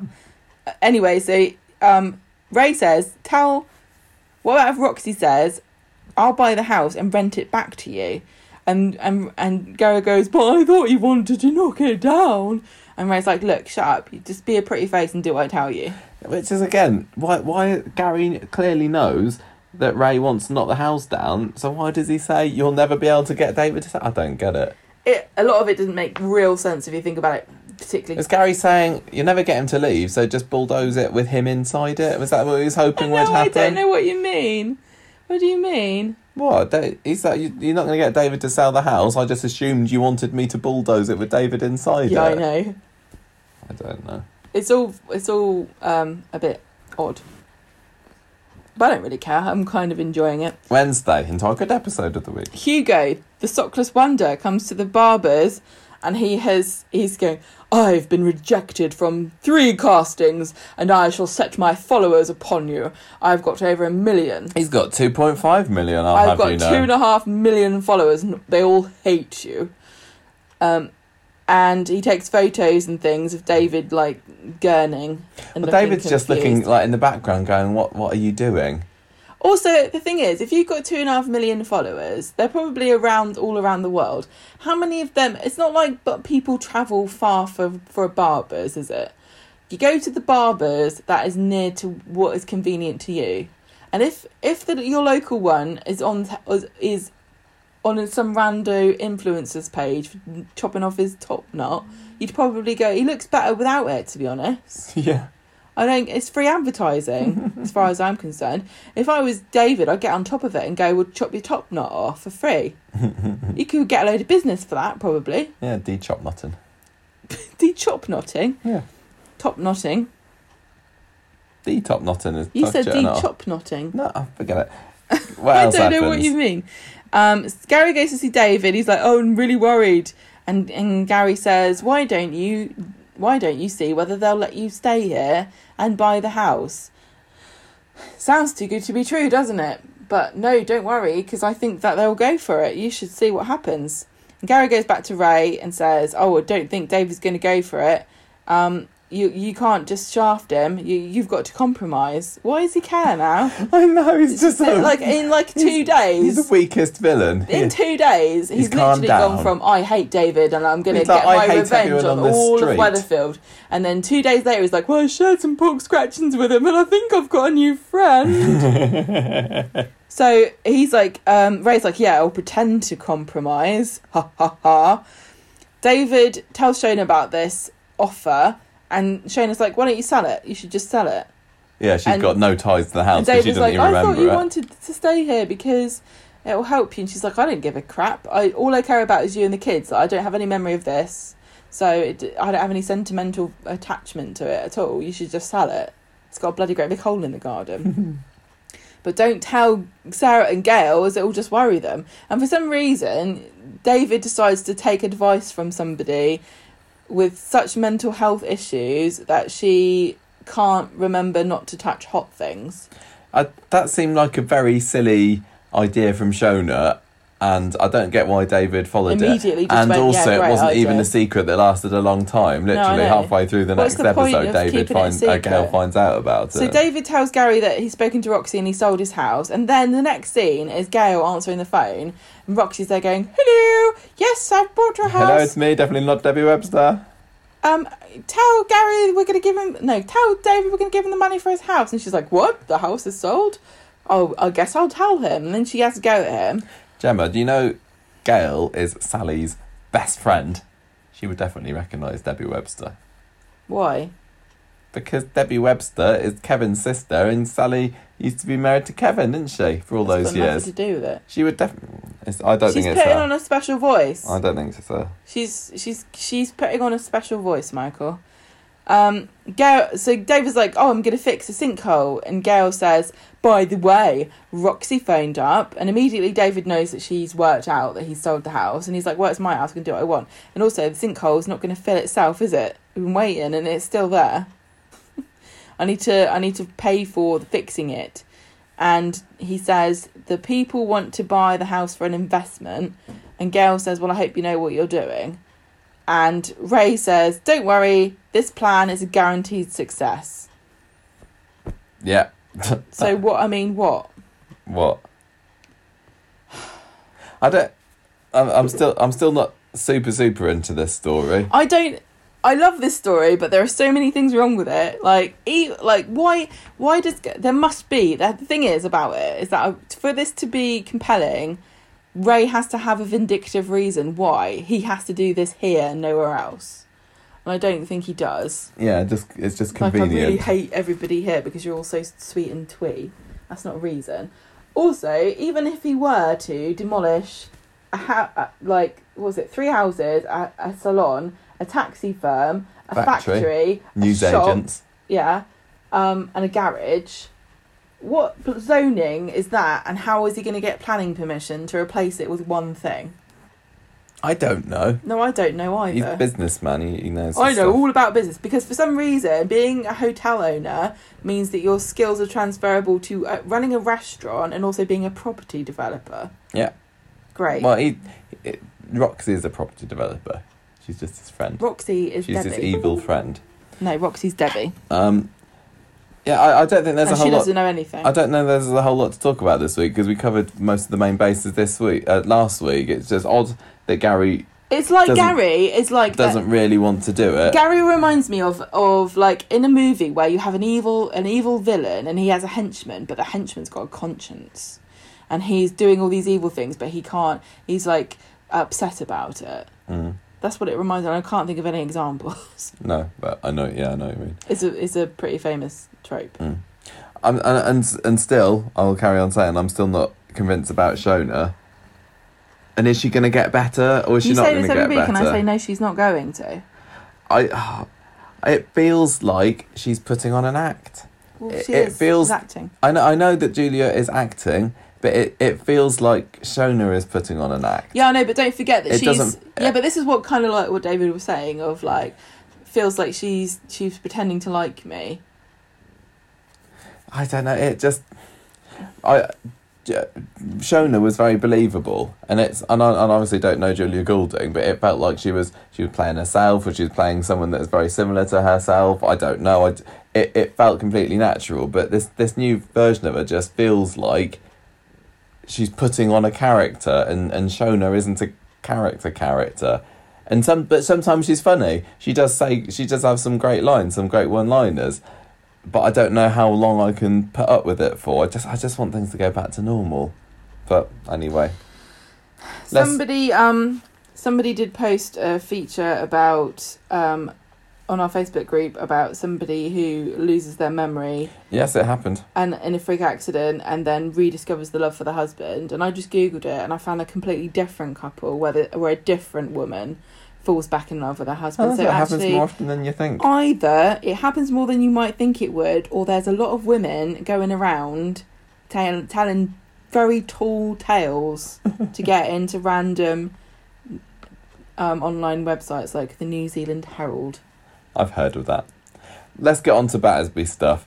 Um, so Monday, Steve and Leanne are talking about needing a person to be on their side in this upcoming fifty thousand pound court case of the century. Maybe we can get Doctor Schmitz to come and fight for our corner because surely he'll be able to say Surely the man that refused to help us will help us. Yeah, basically. So they try and phoning him up, but he's not answering.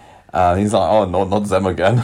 tell them, Tell tell them them- I'm not here." Tell them I'm out eating hamburgers. Leanne says, "Look, the only course of action is to get. Am I going to march right over to Germany?" See, Leanne is so, you know, so het up by all this. I reckon she could just strop all the way across the she English could just Channel. like take a running jump and like jump over whole of France just powered by pure No, I think pure I, rage. I can see her walking up to the channel, and because she's so enraged, it Boils burns, it boils away the water, and she'd be like Moses parting the, the sea, Walking and on she top just of the Channel Tunnel. yeah, basically. But Hmm. she, she doesn't want to go, so Steve agrees to go over to Germany instead. And because she can't leave all Oliver all this time, I'm fine with it, Leanne. He's like, I'll, I'll go Oh, over there. I don't care about our son at all. He just And wants to go to the beer he? kellers. Yeah, he's he's like Oct- October first. By then, Yeah, but it is, it is Yeah, I don't think they're doing much for October. We're probably going to have Dr. Schmidt's phone up Leanne next week say, hello, I... I, I, had to, I had another thought about it. maybe I could help you "Do in the what? court I case." think that this kid is actually really. You keep saying I wish about you'd how, asked me last week. how cute and funny he is, and I just think he's great. and his his his stepbrother is so sweet. Oh, bottle rockets. Oh, we love rockets. no, no, no. Sorry. Terrible. we do get to see more. Oh no, we'll get we'll get them on Wednesday, or Friday. Wednesday, Nick is opening up to Gail, who's been a bit more serious this week about worrying over this whole Oliver business, and Gail is actually quite nice about it and serious about it, and she's really excited about seeing Sam later today. Sue, who's going to be selling uh, too, who's going to be selling these bottle rockets in Victoria Gardens. She's less impressed by the news that Natasha's coming, but um, she's still gonna she's still gonna help out. So Sam's there. He's got his bicarb of soda rockets, hasn't he? That he wants to sell to the people of Victoria Gardens The idiots. to raise money for Oliver. It was really bad place. I mean, I know that over the last two years, let's say Victoria Gardens Has, has risen dra- dramatically. In yeah the, the number of people who go there, but Mhm. It's not going to get you past in no traffic, through is it? at all. No, there's not. It's the people that happen to go and sit on a bench. No, and why would you go say- there no. apart from you want to go and sit somewhere quietly? No, can I just tell you, this is the by a young perfect way child. of conning people into buying crap they don't want. You go, you walk along and you see a little kid with a store and you go, this is very intriguing. What could this be? Perhaps he's selling a cupcake or something I want. You go in there and there, there's a bunch of bloody bottle rockets on on just on a table and there's a little adorable child going, I'm raising money for my brother who's going to die. And you're like, well, crap, I can't get away now, can I? You've got to give you two pounds for this useless piece of plastic. I'd Don't buy you it know from Sam. This is killing turtles. I'd do anything for what Sam. are you doing? Here you go, child, then. Sorry. Yeah, blast It's your rocket perfect- into the air, land in the Manchester way- Canal. Yeah, it's the perfect way of conning people because you, you're trapped. Mm. Very true. No way out. It's bad enough when you go to a car boot sale and you see something cool on the stall and you go and touch it and the person's like, "Oh, that's really interesting. That belonged to my aunt Vera. It's it's three pounds if you want it." And it's a brooch. You're like, "Oh, oh I've got to give them- I don't want it now." Meanwhile, Awkward. Valpo, back in the hospital, court-appointed guardian Wendy comes over to see Leanne, Wendy is a good name, isn't as it? I like to call her, Doctor, not a doctor. Doctor, not a doctor. Yes. And she's going to come and have a meeting with Nick and Leanne. Leanne is a stone cold bitch to her because she saw her and Doctor Hospital having a laugh in the corridor. Oh, I love this. I wanna know- So mad. She was raging I- when. uh, the best thing about this is that Leanne will not let it go. And she's like, Oh, so you think it's funny that children are dying, do you? And when he's like, No, of course not. And she's like, Oh, wow. Well, I can't imagine what is so funny that you think you can laugh in a hospital of all places. and Wendy never says what it is. So I just imagine that she and Dr. Hospital send each other rude pictures of men or something, like topless men, and they're talking about whether they want to go to a strip club together or something really rude and illicit. Yeah. Because Wendy would say, like, or she'd be like, sorry, no, Tassels." it was just a funny hamster. It was a picture of a hamster eating things, and we thought it was cute. She would, you would say, wouldn't you? yeah. So she's obviously keeping it quiet that it's like a man with a reindeer sock on his penis. That- that's the only explanation. It's the only thing I can right. think of that I'd laugh Think at you're right. Doctor Hospital Yeah. next to his dying child. I, I, I want to have. Um, I know. I know. It's probably not possible now, but Patch Adams coming to Coronation Street. Not possible now. Like I just imagine him walking into the children's ward and seeing Leanne go, giving him the evils, and then just slowly Just backing walking out. She's like, oh, oh, you think Nope. it's funny? You think laughter's the best medicine, do you? well, if that if it was that simple, don't you think I would have tried it already? There, has got to be How some reason why I've sat my buffoonish husband next to Oliver all this time. Look at Steve, he's an idiot. Oliver hasn't laughed once. Coronation Street is the premier soap for comedy. Laughter was going to work. We'd it have got it would by have now. happened already. You're so insensitive, Robin Williams ghost. Get out. Can't believe you came back from the dead for this. Now leave. Um, anyway, Dr. Wednesday. No, not Doctor, is she? Wednesday. Wednesday. Dr. Wednesday. I was thinking Wednesday because Wednesday Addams because of Patch Adams. The extra member of the Addams family. he's the black sheep of the family. Don't talk about him. Doctor helps people. It's so embarrassing. anyway, we digress again. Wendy assures her that Leah, uh, that she is independent from the hospital. She's nothing to do with I it. She have a laugh just wants to represent Oliver's best interests. I just need to learn about him. I had a look on Coropedia, but there's not much there. Yeah. I had to look in the latest Coronation Street book. Sorry, he doesn't get a mention because he's not much of a character. So, Leanne, maybe you can fill me in on all the missing details that uh, of all the adventures and escapades that he gets up to on Tuesday, Thursday, Saturday, and Sundays. Yeah, when the like, camera's not there, he's you. actually adorable. He's actually really sweet and funny. you think Leanne. Sam's great, kid? Well, you haven't seen Oliver. You haven't seen Oliver on the days off, honestly. He's great. He's he a- says, I call him a munchkin because I'm cool. Um, I'm a cool mum. It doesn't take long though before Leanne to start opening up. She's sobbing her heart out to when when I'm gonna call her Wednesday again. When and then again. Why can't I say the Wendy. name Wendy? Wendy. Just call her Wednesday if you want to. Wendy, telling her all about Oliver. Then she has a go at her again, and Nick apologises for her. Oh, I love it. th- this was She's great. like- this was a brilliant She moment. can't help herself. Nick's like, look, I- I'm sorry, I'm sorry, and I'm sorry Leanne my- is like, Don't apologise for me. daggers. How dare you embarrass me You, in front of Wednesday? As soon as she, as soon as Nick said that, I was like, "Ooh, She's in so Nick, you are going to be paying for that one." he is. He totally is. Um, so Gail back at home is accusing Natasha of carrying a torch for Nitch. Not a torch for Nitch, a torch for Nick. Ew. And um, you want some vodka no, it's fine. something? It- she says it reeks of desperation. You clearly still want to steal him away from Leanne. Get out of my life. I like how they've kept Gail's grudge to Natasha because the last thing that we saw of those two together was Natasha walking out of the medical centre ten Was years she ago ruined? after Yeah. yeah, basically She got Gail fired. getting Gail fired and yeah well, Gail, behind her. Gail got herself fired Yes. for being naughty. Yes. So Gail's having a go at Natasha. Back at the hospital, Toyah has to do her counselling thing where Nick and Leanne are at loggerheads in the car. Well, Nick, Toyah's is, being Nick so- is kind of cowering. I and- really just want at some point Toya to turn around to Leanne and go, Leanne, I know this is a really tough time, and I've said to you time and time again that everybody copes with things differently, and you're doing the best that you can. Uh, and it is real big, it's a real struggle for you. I can see that you're, you've got a lot of emotional burden that you're carrying, and of course, at ti from time to time, you will lose your temper and you will get upset. And I can see it's not fair. I understand completely, but why are you such a bitch all the time? Basically. She's probably she- thinking it, she's isn't like, she? Yeah, she, you, like she's so professional, but really, Deanne is the the only thing wrong with her is that she's a, an epic bitch. Yeah. She and gets, I love her for it. Honestly. She gets Leanne to see that maybe Doctor Not a Doctor is has does have some sort of feeling because Leanne's accusing her of being just cold and heartless and very clinical about Yeah. the whole thing, which is ironic as she is not a doctor. And uh, Latoya says, "When I was a counsellor, did you know I used to be a counsellor? You remember I was a Yeah, counsellor yeah. before I got my current job?" before I worked in marketing. Um, I used to get so upset by some of the things that people told me, but I couldn't show it. I had to be, I had to just listen and advise, and that was it. So maybe Wendy's Wendy like, is maybe, maybe Wendy's professional. she manages to calm things down. And also, you do you think that shouting at the person that's been hired to protect Oliver is the best course of action? I think that shouting at everybody is the best course of What do action, you says mean, Leanne. How else am I supposed to get anything done you- round Are here? you telling me I don't know how to help my son? Are you telling me I'm in fact making it worse and making everyone around me I thought miserable? it was great.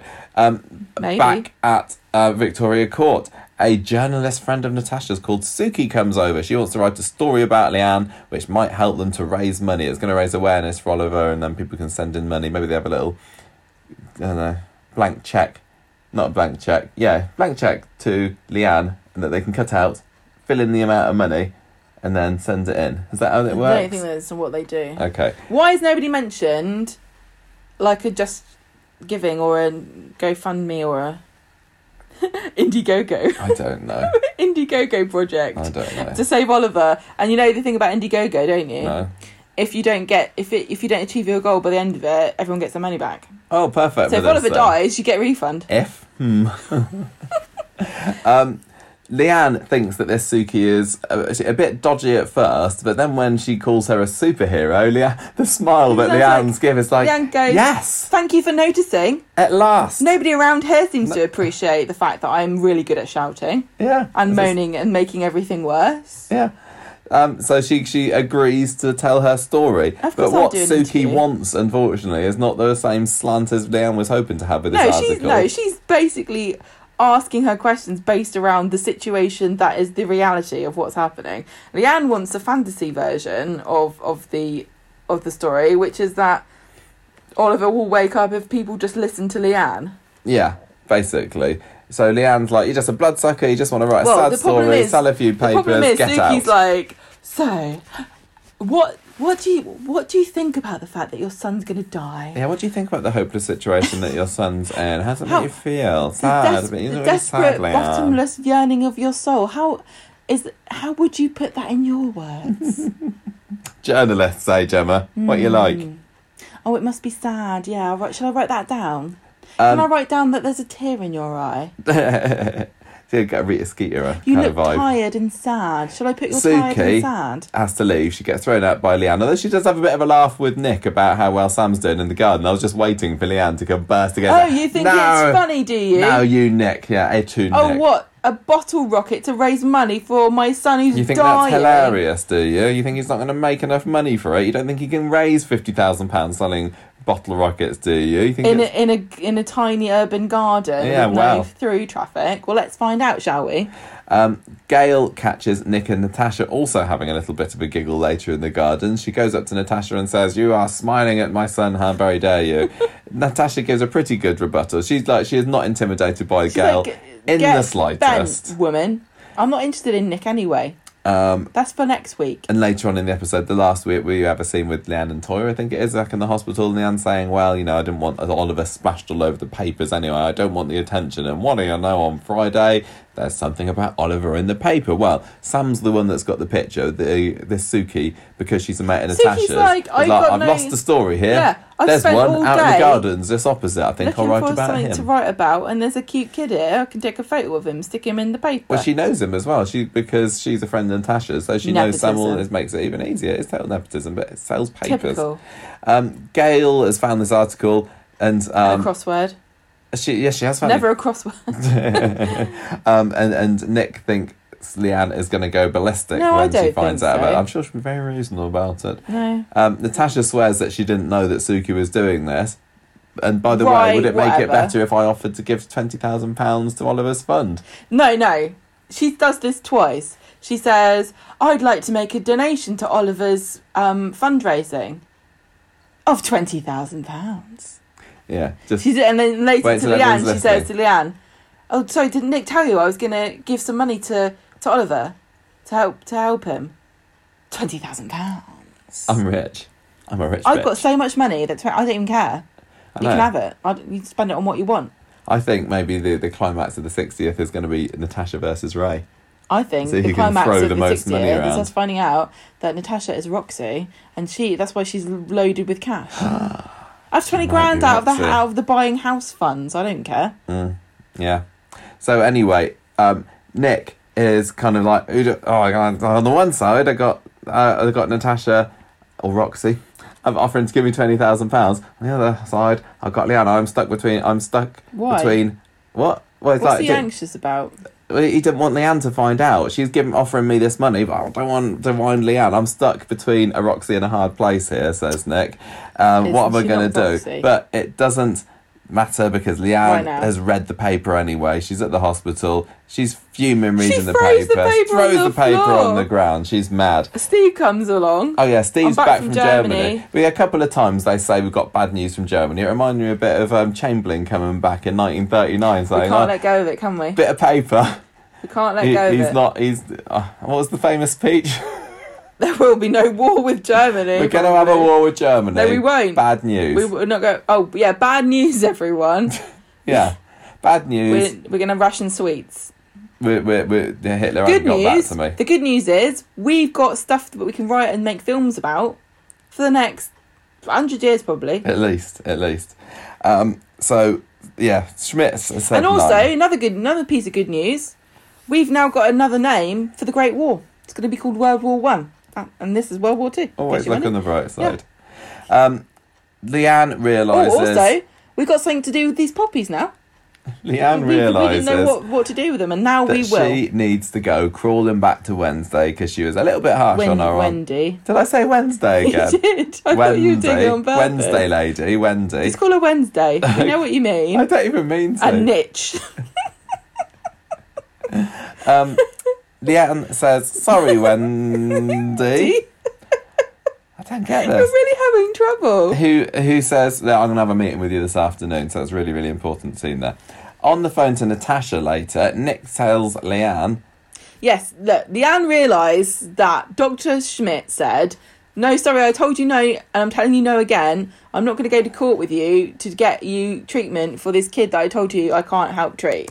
So then Leanne's like, Oh crap, if we don't have Dr. Schmidt, we, we're definitely Better to need Wendy. Wendy. And I did call her an insensitive bitch. Mm. So perhaps I need to apologise. "Yeah, she should go on crawling." Yeah, and have she, then she says. Yeah, let's have a meeting at four. Yeah, yeah, I said that. what I know, said. but I, d- it wasn't me. clear in Okay, context of what Nick, happened. meanwhile, is saying Nasha, thanks, Nasha. oh my gosh, Nick and turn into Nasha. the Nitch, Nitch and Nash.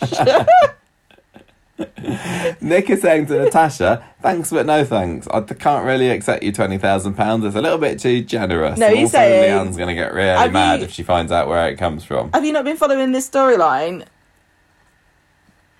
Steve's going to sell the taxi c- things. We don't need money anymore anyway. And also, if we get the money too easily, then where's the tension and the drama? Yeah, Because if if we've got the money, Natasha, I'm afraid the tension and the drama is probably going to come from mine and Leanne's relationship tension, and you perhaps forming a love triangle. So think about that. and who ever heard of somebody around here ever having an unexpected windfall? yeah, money- you can't just give people twenty thousand pounds just because they live in Weatherfield. Um, so it doesn't take long for Leanne to find out about this offer because Natasha comes round the house later tells her. and tells her, "Oh, did, did Nick tell you that I was going to help um, give, Give money to offer. Oliver? Twenty thousand pounds?" And Leanne's like, "What the hell? You were go- I wouldn't have said no to that. I don't care. I need money at the moment. Nick, you don't care about my son. You're turning down twenty thousand pounds. That could bring him back to life. Not that he's going to die."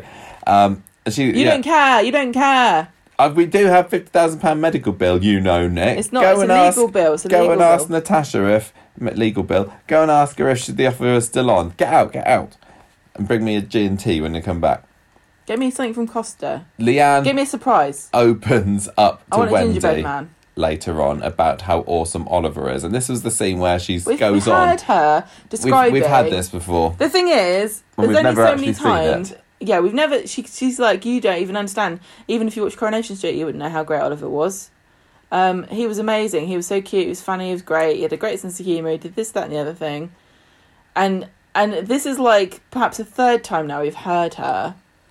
Like we know, Oliver doesn't normally stay in bed every single day. We know that he's sick, and he's not. He didn't used to be like this. Mm, I would have thought that if Wendy is used to doing this job, probably all the mums say the same thing. That's what I was thinking. I mean, with the best will you in the world, get a usual script and cross out the name. are very sweet and everybody has very similar thoughts. And if you were there going, yeah, Wendy, to be quite frank with you, he was always a bit thick. Yeah, and she's she to And go, he I won't, bit won't of a take wet his case blanket. then, actually. And he used to wet the bed. I hated that. Honestly, if I have to watch Peppa Pig again, I might kill him myself.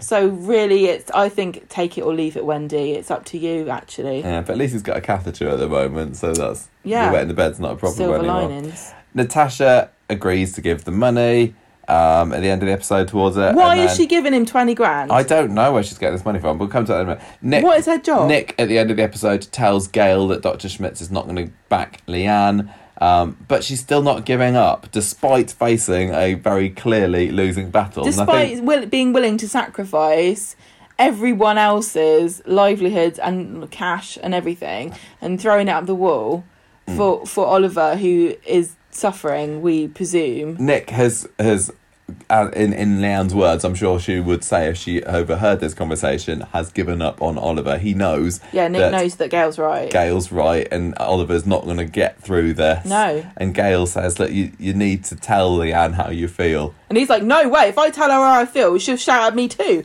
She shouts at me anyway, and I'm pretending to go along with everything. Yeah, it's she. she And Gail doesn't get it. She's like, oh, don't worry, just tell her what you really think. Uh, no, I wouldn't tell her. Do you think Nick should slash will tell Leanne? Well, I think Gail's completely right here. She's like, she says, I think she says something like, you're the only one who can tell her this. You're the only one she'll listen to. And he says, oh, well, Tracy tried to tell Steve and he wouldn't listen either. Yeah, I, uh, Steve. Could Steve tell? I, I, at the Honestly- moment, Leanne is in a situation that nobody No, could tell her. She's not. I don't. She needs to stop being enabled. People need to stop giving her money. uh, Oliver could wake up and say, "Just let me die," and she still wouldn't do it. And Shut I don't blame her. I totally don't. everything. But I No, totally I don't blame her. Her her behaviour is very, very Believable. understandable and believable. Yeah. Maybe not so much with all the shouting, which I is just there like for that. drama. But No, I'd be like that. but, No, but- so many mums, and I, I'm not a parent, so I can't say, would, would be exactly the same, and they would be fighting until the last breath Yeah, of course for you their would. son. Yeah, of course you would. And, And- and when she's talking about Oliver, it is sad. She says when she was telling the stories, I felt really bad, and I was like, I would have loved to have actually seen some of this because Yeah. that sounds adorable. It does sound. It does sound. Obviously, she loves him. And, and Jane's performance, She's yet again, still. was fantastic, and yeah. the thing is, like I said, that pe- I think people are ena- enabling her too much. She's she's hurting herself and she's hurting everyone around her and she's not helping Oliver because she thinks that she just gets enough money and takes people to court, she can do something about it and she can't. And Natasha giving them the money is all very nice and everything, but I think Nick's first instinct was right to say no, don't give it to us because you can't they're not going to be able to use it for anything. It's pointless. They can't help oliver. You can put you can throw money at it and you can go to court and the doctor you say the doctors are wrong and you want a second opinion you want a third opinion you want a fourth opinion. You want to be able to take him out of the hospital and take him somewhere else. You're not going to take him anywhere that's going to do anything. No. there's nothing you can do.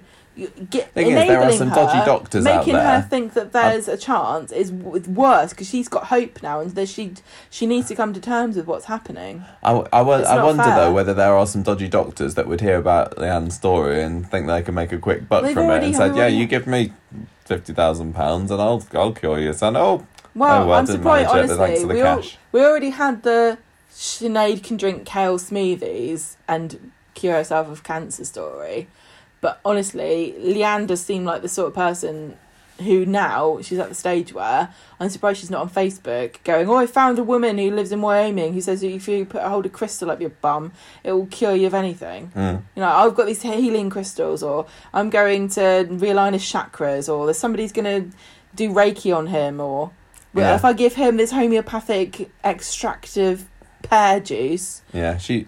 I I wonder. I just can't think of anybody that could get the message. I think maybe Toyah could, but she had a go at Toyah. Toyah's not the, helping. She had a go at Toyah in the corridor Toyah's today, being very she? sweet and reasonable, but all she's doing is stopping She's- Leanne from having arguments with people. She's not Yeah, telling she's her the truth. mediating, isn't She she? needs to say, Leanne, stop it now. She's too being too. Everyone's supporting Leanne. They should. They're not. They're supporting her to continue what she's doing. Is it because and they should be supporting her to just stop. scared of her? I wouldn't be scared of her. I could shout at her. She can. We could have a shouting match. I I think I want Wendy to say, "Listen, I know he's cute and everything, and he and not- it but that do it doesn't good. make any difference whether he was he was the most adorable child in the world or if he was really irritating." Do you think if Steve accepted it, I mean, is it is that would that be a workaround to try and get Steve to see? Because I still wonder whether he Where is it going to? he actually believes it. Because I, Do I you think she's going to have an epiphany?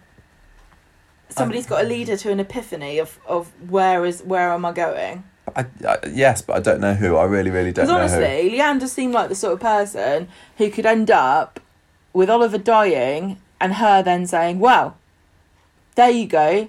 You killed my kid because you didn't listen to me." It wouldn't surprise never, me if it goes there. But narratively, that's not as satisfying as her accepting it and coming to terms with it and being at I peace. think I think I don't think it's going to go there. I think it's I just going to be grief upon grief. I think No, there's no, some tough, tough times ahead for Jane Yeah, Danson. She's going to have to have sum up a lot more tears than that. honestly, they they worked with mitochondrial d- disease charity, like the Lily Foundation. They work with them.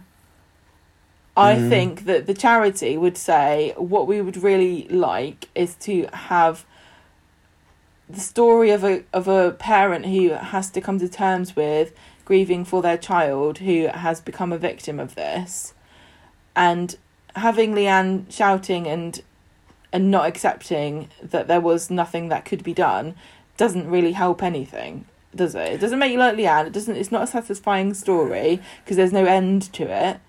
the The best ending is Leanne saying, "Yeah, okay, We'll let him go. maybe I should just take Natasha's money, thanks Natasha, and donate it to the Lily Foundation." Yeah. Or something, you know, or set up a found. I would really like it if they set up a, a foundation in Oliver's name. The Ollie Foundation. Uh, well, anything, you know, Mm. like a charity. That would be something that would be nice that they could mention. And it would also, if you're watching it and you're a parent of some, you know, of a child, it would. I, I think it helps you to see other people going through the same thing. We've had this with so many other storylines, and to just see them remember and say, you know, you've had this horrible experience, but the, you know, you still had that love, and the child will always be with you Mm. in your heart, even if they're not, you know, even if they're gone and it it's it sucks, but you had the time that you had, Yeah. and to come to peace with it is more helpful. I just think because the charities involved, I know sometimes they've had charities involved and they still manage to make a bit of a hash of it.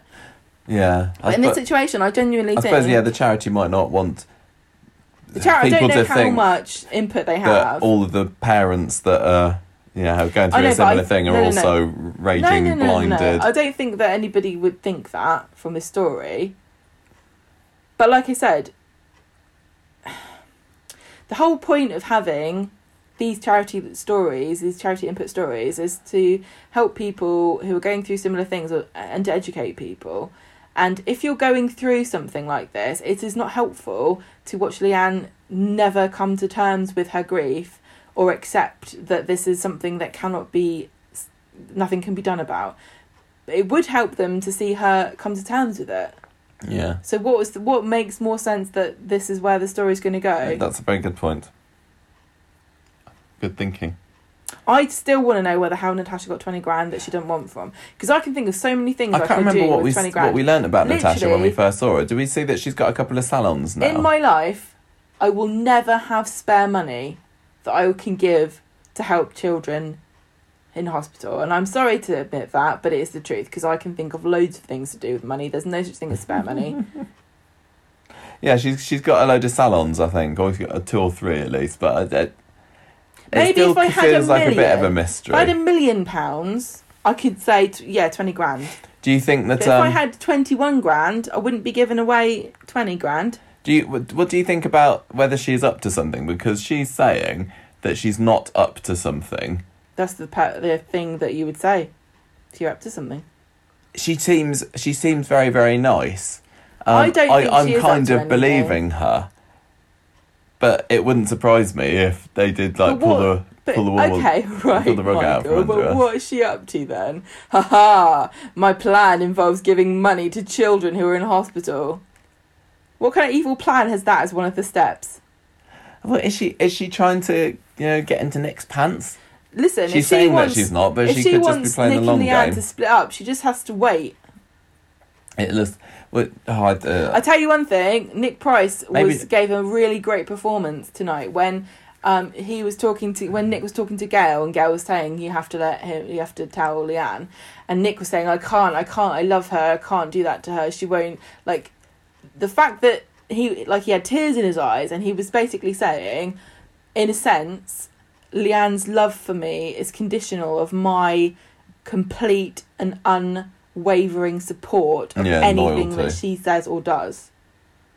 And to know that you're that close to being chucked in the bin just for saying something that is the truth to your partner must be a very scary and unpleasant. They they've had a very Thought. rocky past, haven't Yes. they? They've been on and on and off again quite a lot over the years. But he gave Nick honestly really great. yeah, no, it was great. It was great. He hasn't had a lot to do. He hasn't had a lot of, of opportunity to express his emotion about this. But the thought of losing Leanne and the tears that he managed, you know, really great. He'll get over it. He'll he'd be on the rebound. He'll be, but yeah, I reckon he might be on the rebound with Natasha, especially when she's got his son. I, I, yeah, the question is, I, is Nick going to tell the question to me is Leanne? not She'll say "Sling your hook" and he'll go back to Natasha. the question to me is not whether will Natasha and Nick end up together. It's how will they get there? Will is Natasha trying to steal him Nick away, away, yeah. or is she not? I don't know. Because I just think that there's better ways of doing it than giving twenty grand She's she's doing a very good job of looking innocent at the moment. So um, I'd quite like to be Does she know that it's essentially hopeless? I think so. I think everybody. Why does. would you give twenty? This is what I can understand. This we've said this again. We've said this so many Yeah, times. that's honestly, true, that's true. Said this so. I've said it so many times.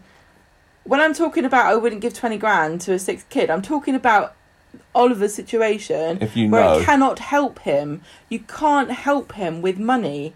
I wouldn't. I wouldn't do it. not even to stop Leanne coming on the warpath at you. Maybe that, that's what Throw money doing. on the floor and she'll pick it up, and you can run away. She'll be Right. distracted. Speaking of money. that's the only way I would. I would another give her segue for you. Robert Johnny Gemma, your turn. What has been going on? I'm trying on? to dig myself out of the hole that I've I've made by saying that I'm a Don't heartless, care about dying children. heartless fiend of a woman. Talk about Johnny. What's what's he been up to with Scott and Jenny and the Rovers today? So Friday, Scott says to Johnny, "Don't forget that Ray's got a big like high stakes poker evening with all these big wig investors at the bistro, and we're gonna Tomorrow, rob it. Monday, We're gonna rob it. you're going to be the car driver. Have you ever seen I'm going to be the in and out robber man. You ever seen Ocean's Eleven? This is Crosby's two. It's gonna be great. I'm going to get inside a tub of ice cream, get no, put what's his inside the name? freezer. No, Scott. What's his name? Crosby, Crosby. Is it? Okay. Crosby, I got yeah. it right. I'm going to get myself stuck inside a tub of ice cream, go inside the freezer, pop out there in the middle of the night, go and rob everyone. I'm going to pop out of a cake and I'll be the stripper. So what I need you to do, Johnny, is bake a giant cake in the shape of a man. I'll get a bikini. We'll we'll both get a leg wax because I need the moral support. and when Jenny goes to town shopping for this holiday, can you get her to get me a bikini? Yeah. I can't think of how this will go wrong. The only thing I'm wondering is where am I going to put all the Rolexes if I've only got a tiny pair of pants? but we'll sort that out when we get to the night. Um, so yeah, he's got this high stakes poker match, not match, evening, game, night. Johnny's like this. Honestly, Johnny's right. This sounds weird and dumb, like the sort of thing that you would do in Well, he's he's in say- 1924. he's saying he does. He's just looking for any kind of excuse to get out of it, isn't he? Scott has got It the is- dumbest idea I've ever heard of my in my life. Let's go down the street to rob a man who knows us both personally, and you're saying to me there's no way that Ro- Roxy is Debbie because people would hear him on her on the phone. There's no way that Scott and Johnny could rob Ray without him realizing it's them two. Yeah. So the so his plan is go down the road, rob a bloke that knows us both with a man who's suffering from MS Yeah, but Johnny's going to who's, stay in who's the car. saying who's saying yeah i know but who's saying i think i'm feeling a bit funny about this i'm worried that I, my health is failing he's like no shut up you're going to be my getaway driver Oh, no. i can't think of a more reliable man than you I want to know what they're going to get away to as well because they, they're going to turn the car around, just drive to the Rovers. And they get quick, quick, quick, get, out in the Rovers. they're looking at us oh no it's so embarrassing Shut up, shut up, Scott. Oh God, you said my name. yeah, this is really one of the stupidest um, heists. Yeah, but there's still the there's still the chance that Johnny is being set up by Scott Oh yeah. to get him back, isn't there? There's And the possible bit of revenge You're right, there. you're right. I keep forgetting that there might be an actually good plan hidden beneath this ridiculous idea. And Scott's basically blackmailing Johnny. So Jenny's like, Johnny's looking upset. I'm phoning the MS nurse. He thinks he's stressed. Um, I'm, I'm worried that you're stressed. And Johnny can't tell him her why he's stressed. Johnny says. I wish he would. And then Scott wouldn't be able to end every other scene saying, If you don't come robbing with me, I'm telling Jenny. I know. That was the cliffhanger at the end of this week, wasn't it? it was. We've heard it so many times Just before. tell her. What's she going to say? J- J- We've Johnny, all got a past. She stole a baby once. I think this is Scott offers Jenny some cash. He says, I'm going to get a load of money soon. Don't ask me where from. Um, but I'm going to give it to Oliver. And Jenny says to Johnny, let's go for a spa trip in the lakes. And then With the money that Johnny, that Scott gives us, they Yeah. give it to Wally. He's a hopeless situation. Ollie's going to die. Let's go to let's go to the spa. Massage. So Scott Jenny says, "Oh, I heard that Ray's having a big high stakes poker match, but so I don't be in town because it sounds risky. Let's go to the spa." And then Scott says to Johnny, "Better not go to the spa because that's going to ruin my plan." And then Johnny says to Jenny, "I don't think we should go away now because it's really busy. Turning away customers. we can't take- Maximum three, everybody. Whoa. we can't we can't go away now. The work needs us too much. And Jenny's like, shut up, we're going. And then Johnny snaps at her and says, go on your own if you're that into it. And then Scott's like, oh Jenny, oh Scott is so mean to you. Wonder why. So Jenny confronts Johnny in the back room and says, You're making me look like an idiot." Ev- it seems to me like you don't want to hang around with me because there was that whole thing where you stayed in France inexplicably for months on end and wouldn't come back with me. Now I want to go away for the weekend and you don't want to come. I you make you know I think I'm an idiot to think that our marriage is worth anything and I'm going to go and cancel the spa now. Good scene. I like that. Yeah. Scott says to Johnny, "Okay, fine, go on your stupid trip, but if you do, I'm going to tell John Jenny, I'm going to tell Jenny that we left a man for dead." And this is like the the extra You know, bit of information. the security guard This is the extra bit of information about the security guard that we'd all worked out. that we worked out, and it hmm. really is the lowest stakes thing that could have happened. yeah, they robbed we left bank. him for dead. Shot- like he fell down and you didn't see you shot were a right. security guard, left him for dead, but he's all right, really. I mean, unless I know unless there's more to this story, like oh, he was it was his last, it was his it was his final day before retirement, and now he can only see out of one part of his eye. He's been eating from a tube for the past forty he years. has to eat spaghetti hoops every day. I can it's think the of only thing things. he can eat. Yeah, so we we we now know enough. I mean, they could reveal more. Like you're wearing a really unfashionable outfit that way, Johnny. The poor security guard now can only smell vinegar and nothing else, So, I and and all the colours have been inverted. I felt that this story was just kind of gearing us up for Monday action. I don't think there's very much here that hadn't happened before. I mean, I suppose Jenny is getting more and more narked with Johnny. Is the development here, isn't it? There was also another development, Michael. what Jenny's stepdaughter Daisy that Oh, she's yes. been best that she's never with mentioned forever. with. Yes, no, she's I was her passion. yeah. Uh, ever, ever, I, you know, I always mention Daisy. Daisy, my stepdaughter. My stepdaughter You know. Daisy. What From do you my mean? other marriage. Who? Yeah, I've got a family. Who says I didn't? Just because just because that kid drowned doesn't mean that I'm not friends with Daisy. Mm. She doesn't hold it against me. I think that we might be meeting Daisy soon. It was just a little bit awkwardly that was that was in there. very odd because um, she's never mentioned her before, and you would think that she would be invited to weddings and things. Yeah, you'd think. Or events. But I know she doesn't live here because we hear that this week she is in town. So maybe it's too far to travel. I can't travel for. I I don't don't, travel for weddings. I only travel for funerals Mm. So what? Uh, because uh, you can only ever have one each. Do you have any predictions about what's going to happen at the raid next week? All we know is that there's They're stuff on the front of some of the soap magazines about the raid next week. So it's going to be something, and I don't know what. I do haven't read know what. anything. All I've seen is pictures of people Or- or- looking sad. Yes, I've seen pictures of Scott and Johnny and Jenny on the front of the soap magazines, but I, I honestly I don't so know what is going to happen. No, I don't know either. They're going to go and rob the place. It's all going to go swimmingly, and then Johnny's going to fall down and go, "Oh no, my MS is flaring up again." Do you and think he might actually have an attack? Ray will go, "That sounds like Johnny." Oh my god! And then he'll go, but I only did it because of that security guard. And then Ray will go, the security guard was me all along. I'm only here to get revenge. Oh, maybe. No, I don't No. think so. Do you think that Johnny is Johnny going to have a bit of an MS attack while he's driving away? Roxy is Daisy. Oh, what if? What if? Johnny has an MS attack driving away in his getaway car Yeah. and he swerves and he hits Jenny who's just coming out the rovers. What if he hits Daisy? Yeah. And and Jenny's like, but I've just got her. And she'll be pushing up the daisy. She's my family member. I don't have any family except for now she's none. dead. You've left her for dead. What is it with all my family members getting hit by cars? My mum, a car. My dad, a, A tram. tram. My stepdaughter, a getaway car. That's a tragedy. My my my foster mum, a tram, Nelly. um, yeah, I, I'm I am genuine. I'm quite looking forward to this because the story has been stretched beyond belief. But that's Corrie. That's COVID's fault. I'm I'm ready for it to be over or take a huge twisty turn and a step forward because it feels it just has been going as slow as hasn't it. Jenny's to find out that Johnny w- done a rob. Do you think by this time next week Jenny will know Johnny's dark Yeah. secret? Johnny. she does. How could you? And why did you keep it for me from me for so long? Mm. Jenny, I knew you would feel less about about me and look down on me.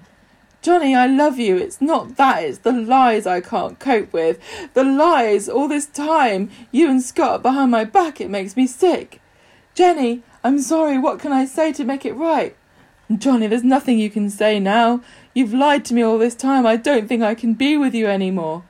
Something like that. Yeah. Something like that will happen. We'll see. No, I'm looking forward to it. I, I want more dramatic Jenny stuff. I'm really hoping that we get that and we don't get more comedy drunk Jenny. No, like a bit of no. Look, what do you think is going to happen? What do you think is going to happen? They're going to break in on, on Monday. They're going to break into the high po- high um, stakes poker match, and Jenny will be there, comedy Maybe. drunk Jenny. Going, Maybe she's been invited." Look, oh, it's it's my husband wearing a mask.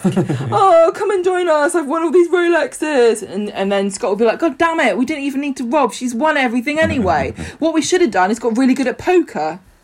Right. Why do crimes when you can be good at We poker? are going to end this with a Gemployment story, which basically boils down to the Winter Browns start the episode moaning about money and stuff, and they're um, in a pain having four kids. I've only we kept that Freshco deal. Um, so then they go around job hunting. Bernie wants a job in the cafe. Kirk agrees to give Chesney a job in packing in the factory. Gemma goes back and says, "Look, I'm on a stamp. Give me a job, Jenny." I'm on a stamp for being a barmaid, and they've just realised I don't work here anymore. Yeah. This is embarrassing. Can I have my Can I have my job back? Yeah. That I had for about. So they month? all get jobs, and then they're like, "Oh no, who's going to look after the quads? One of us is going to have to give up our newfound job to look after them." don't all work at the same time. Who's going to draw the short straw there? Chesney Maybe says. you could do some kind of shift work. Chesney says it's all right. I don't really want to work in packing anyway. I'm going to have to And turn Kirk Kirk, down. Actually, wasn't allowed to give him the job in the first well, yes, that's the thing. And this Chesney goes to the, the to tell Kirk, "Sorry, I can't have the job." But Kirk's already telling him, "You can't have the job because Sarah Lou says I'm not allowed to exercise my autonomy." And Chesney's like, "Oh well."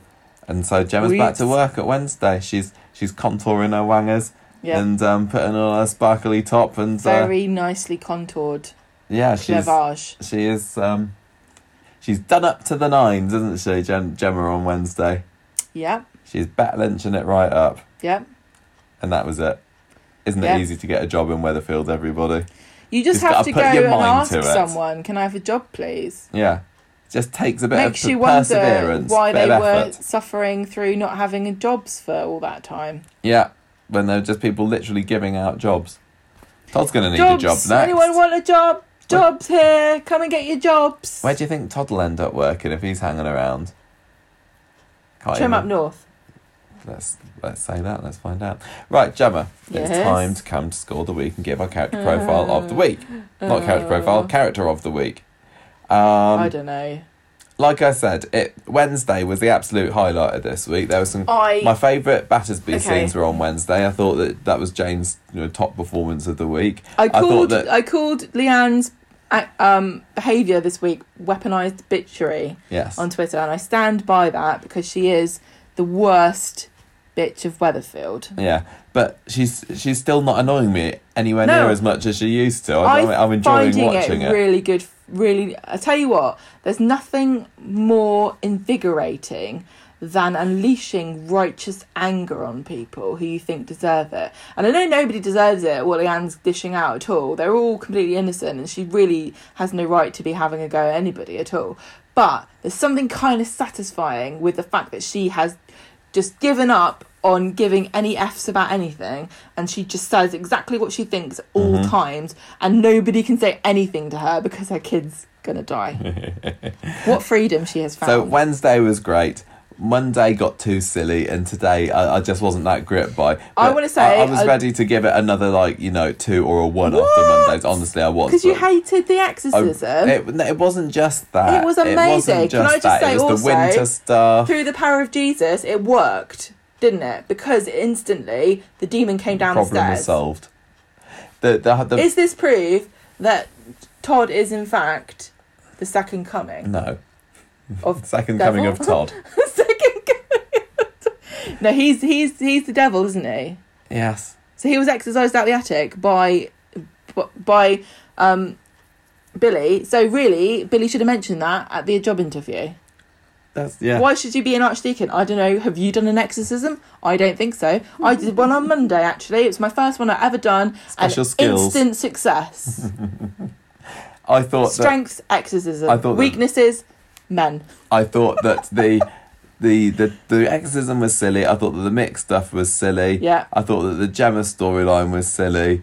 Um, I just I just didn't get into Monday, but Wednesday was great. I'm going to give this um, three uh, three uh, oh, three Asbos in a shell suit out of five, Right. which is one of Todd's many great lines and insults against Paul this week. He did look like an I am going to give Do they my- do Asbos? I don't think they do anymore. You don't Don't hear they? about them anymore, do Um, you? I'm going to do you give. remember when it was all the rage? Yeah, yeah, yeah.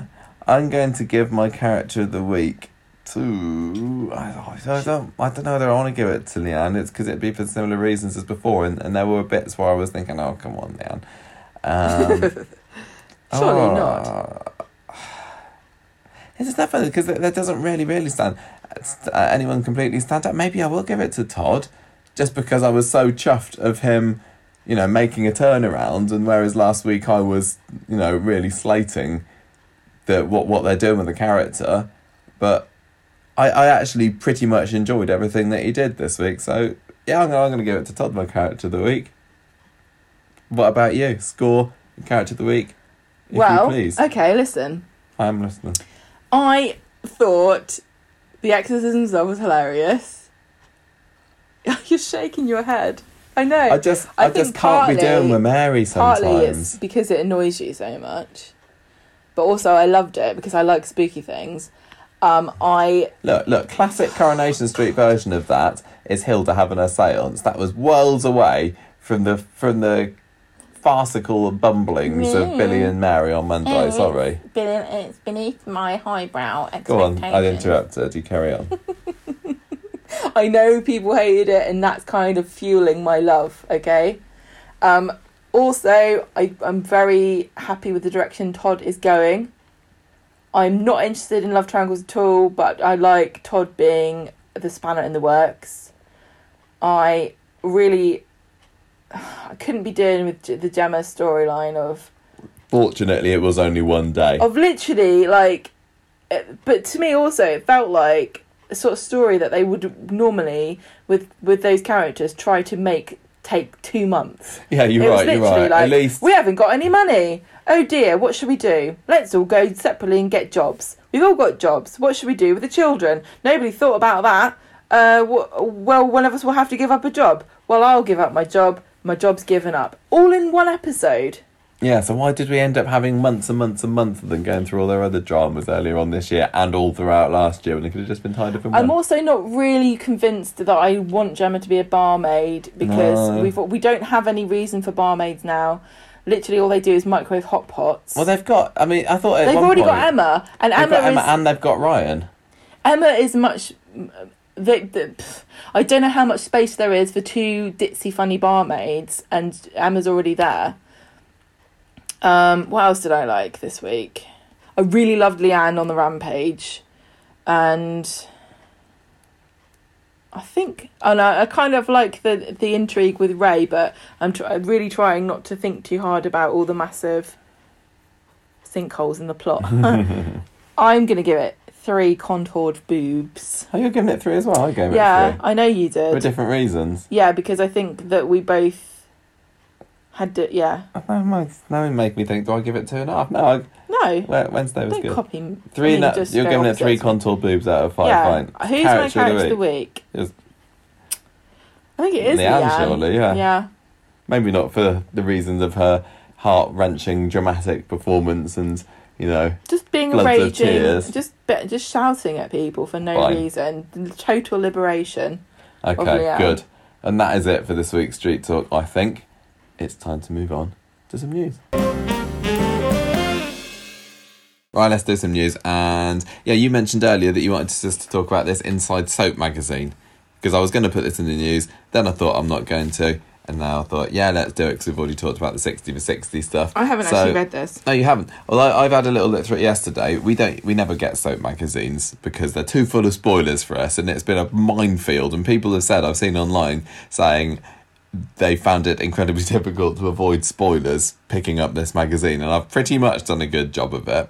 But the main reason this week Coronation Street fans might want to hunt down a copy of Inside Soap is it's got an 18 page Coronation Street special um, in the inside, which feels a bit odd kind of doing it already. I thought they might have left something like this a bit closer to the 60th anniversary, but never mind. I'm not going to complain about more Corrie stuff to read. And um, yeah, it's good. They got an, uh, got an interview with Sally, Sally Dynevor. How'd they get that? I, I don't know. Um, asked her very nicely, and she's been talking about you know how how Corrie's changed and stuff over the years, and um, and the sets changing everything. That the, a lot of the theme of this is is the sets of the street because the main middle feature is um, kind of a who lives where and who has always lived where, and they've even got some three D graphic designer to make a three D version of the street. And they're printed out to sort of different angles, like you're flying over it. And if you So they've rendered it, haven't they, in 3D? And they've just Yeah. they what they've done is used shots of that rendering yes, as the photos. Yeah, which is kind of interesting. You, they've also, if you go onto the Inside Soap um, YouTube page as well, you can see a little virtual tour through this 3D Weatherfield as well. So there's like quite a lot of pages on who lives where. So if you ever, if you're one of those people like Gemma used to be about how you know how the layout of the street is and where everything is in relation to each other and who lives now, where, then this is kind of this is pretty worth looking through. And it's it like um, It's really long. it is. It's really, really long, and it reminds you of some different stories. And it's got even got the the new Victoria Street extension. It's pretty cool stuff. And then what I found most interesting at the end was an interview with um, one of the set designers from Coronation Street, Rosie Mullins Hoyle, who talks about um, you know some of her favourite sets that she's uh, worked on. About Oh. there's a bit about making Vin Diesel the Weasel because it's not a real weasel. Remember? Um, What? it- Vin you Diesel mean? the Weasel is a, an, a completely prosthetic weasel. It is not an actual stuffed weasel. You know this, surely. Can they call it? Can you call it? pros- I thought prosthetics were things that you attach to yourself. Oh yeah, they are. I don't. So you make it sound like it's a, some kind of appendage wee- for somebody. My weasel's been been uh, chopped off. took I my weasel off. I don't know what I mean. Um, there's there's pictures, a few pictures from the um the prop department in Coronation Street, which you've been to before. Um, it's just it's interesting stuff. We don't hear enough, I think, about um what goes Behind on scenes. behind the scenes at Coronation Street, which is another reason why this Abby Kemp book is so good because there's such Yeah. a, a big chunk at the beginning of you know how it gets made. Honestly, So, um, I find that way more interesting than the um, spoilers stuff. Yeah, I I, th- I, can't see what the. I don't see the point of, of getting all these spoilers, but that's what makes up the vast majority of these soaps magazines. So yeah, if you're in the UK and you want to have a read about something Is different, it when is it? Is it only out? it's out not- until it's out until Tuesday. It's every Right, Tuesday they come out. So this is for the twenty fourth to the thirtieth of October, Yeah. and it's two pounds twenty. Bargain. Stop And looking also- at spoilers on no, the cover. It also has some stuff like to do with other soaps. What? There are other soaps? Who cares like about them? about can Mick finally open up to his mum? oh, Mick, my favourite And- EastEnder. Ruby and Oh, Suki. Rick I don't. I don't want to spoil other soaps for people, but Ruby and Suki are going to destroy the Slaters. So if you like Gemma, them, they're you're gone. spoiling they're out. people who Also, are- Charity is going to kiss somebody, and you'll be shocked. We don't do spoilers And for any soaps on this podcast, Somebody Gemma. called Moira. Moira got- from Coronation Street. No, Oh. no. Moira's brother will blast in. I And I don't apologise for all the viewers of this of these with other soaps. Gemma, you're completely flatulence. spoiling this for everybody. You can see this in any shop you go into, any shop. you're awful. People are going to complain to you about Lush. this. They sell this. Complain to Gemma. I'll give you permission if if you have had anything spoiled. Talk to there. me, Mick. Can he finally Right. own up to his mum? I don't know. Why have you done this? Why are you just reading you a load of spoilers? It doesn't mean nothing to me. Yeah, but it means something to people who don't want to listen to spoilers for other soaps. right, you can. Your punishment is to put that magazine down and read the next bit of news, please. I want to know more about Mick. No, you're not reading any more Danny Dyer news. next bit of news. There's a Zoom I wasn't tour. trying to spoil anything. Surely this is not that spoilerish. It's the spoiler is if It's on you'd the have read. of the magazine. Oh, so should we just read what the big Coronation Street spoiler is in it the says front of that exactly. We've already described the picture. But there's words. Words are the spoilers. It says, "Can you believe Daisy is actually Scott?" It's actually Roxy. Right, next bit of news is about a Zoom tour that's going on. Oh yeah, this is really cool actually. Go on. So there's a I, I knew that's why I wanted to move on to it. You talk about it. I'm to drink my tea. Am I uh, going to talk about it? Yes. So, what is it? The tour group. What's the tour? The man, New? Manchester tours. It's called New Manchester Tours. Yeah. Yes. a strange name. They've they've done them for many years. New Manchester Tours. Yeah. Why is it called New Manchester tours? I don't know. Maybe old Manchester tours has folded or something. They're hosting a classic Corrie to- coach tour at 4 pm British time. So I wonder what that is, and that seems crazily early for that to be of interest to people in a different country. No, that's fine. That's that's that's mid morning. Is mid a to late Saturday, is morning if you're if you're you know across the pond. Is it on a Saturday? I haven't actually written the date down. This is really bad.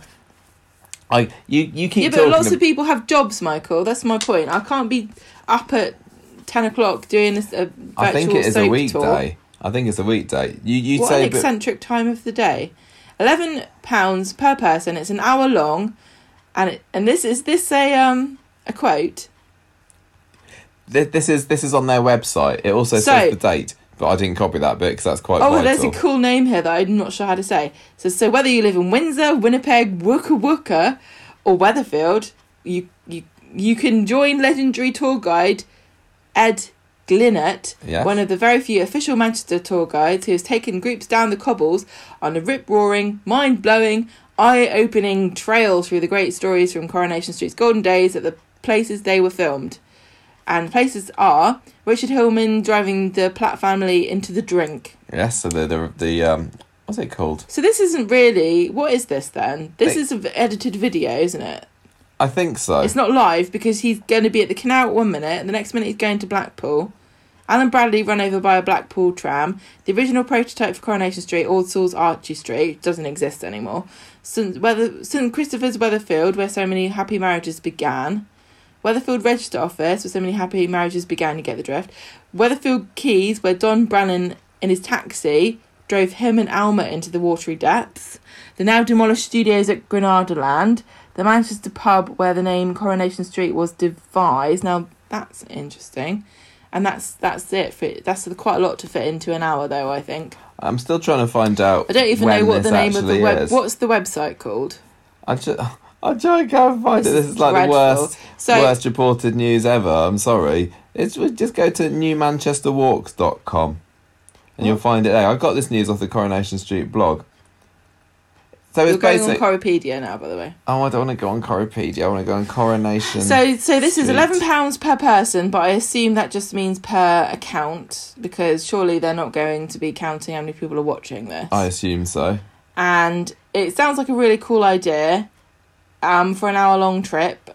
I don't know any more about it. I don't know when it is. I don't know Just where trying to you fill can your find time it. now while I'm desperately But trying to find Zoom, out when I it is. guess, as I think it might be the 9th of December. It might actually be the Coronation Street anniversary day. Well, that's a good, that's a good date. But I will point out that it's not an official holiday that's recognised by any country in the world. No, but I think So it should you- be a national holiday, You- the anniversary You're going to have to arrange Street. your own day off if that's what you wish to do with it. Unless you've got a very obliging boss who's quite happy for you to sit there for an hour in the office and watch place it canals where people drowned, fictional people. See, if you don't want to go on this tour, You don't have to. No, but you can just go over to our YouTube channel and and watch three three videos that we made of touring around Coronation Street. You can do It even includes free. Blackpool. There we go. Wednesday the 9th of December. I knew What's the name of the along. website, dummy? I told you. Well, you can go to Eventbrite. It's- Yeah, Te- yeah. New newmanchesterwalks.com. Okay. newmanchesterwalks.com. We strung that one out when I tried to find out the day, which I kind of already had in the back of my head anyway. But yeah, it's good. I think we might have done an Ed Glinert tour ourselves once. It's it's he's obviously um Who was he? I don't remember which one, Oh. but um he um he knows his stuff. Of course All does. these official places do, but um as I say, we we know our stuff as well, and we've got an hour and a half of YouTube video of us going around Manchester this summer. Don't so be mean. Look, Ed's trying to make watch money that here. now. Look, I know this is the people- thing, he- This is this is for people. This is to support the Coronation Street fan community and get like the fat tour guides have not been doing any business or trade all year long. No, exactly. So if you want to support stuff like this, and it also helps to prove that people are interested in things like this too, which is an important thing to bear in mind. Yeah. So if you fancy doing it, it's eleven pounds I mean- an hour.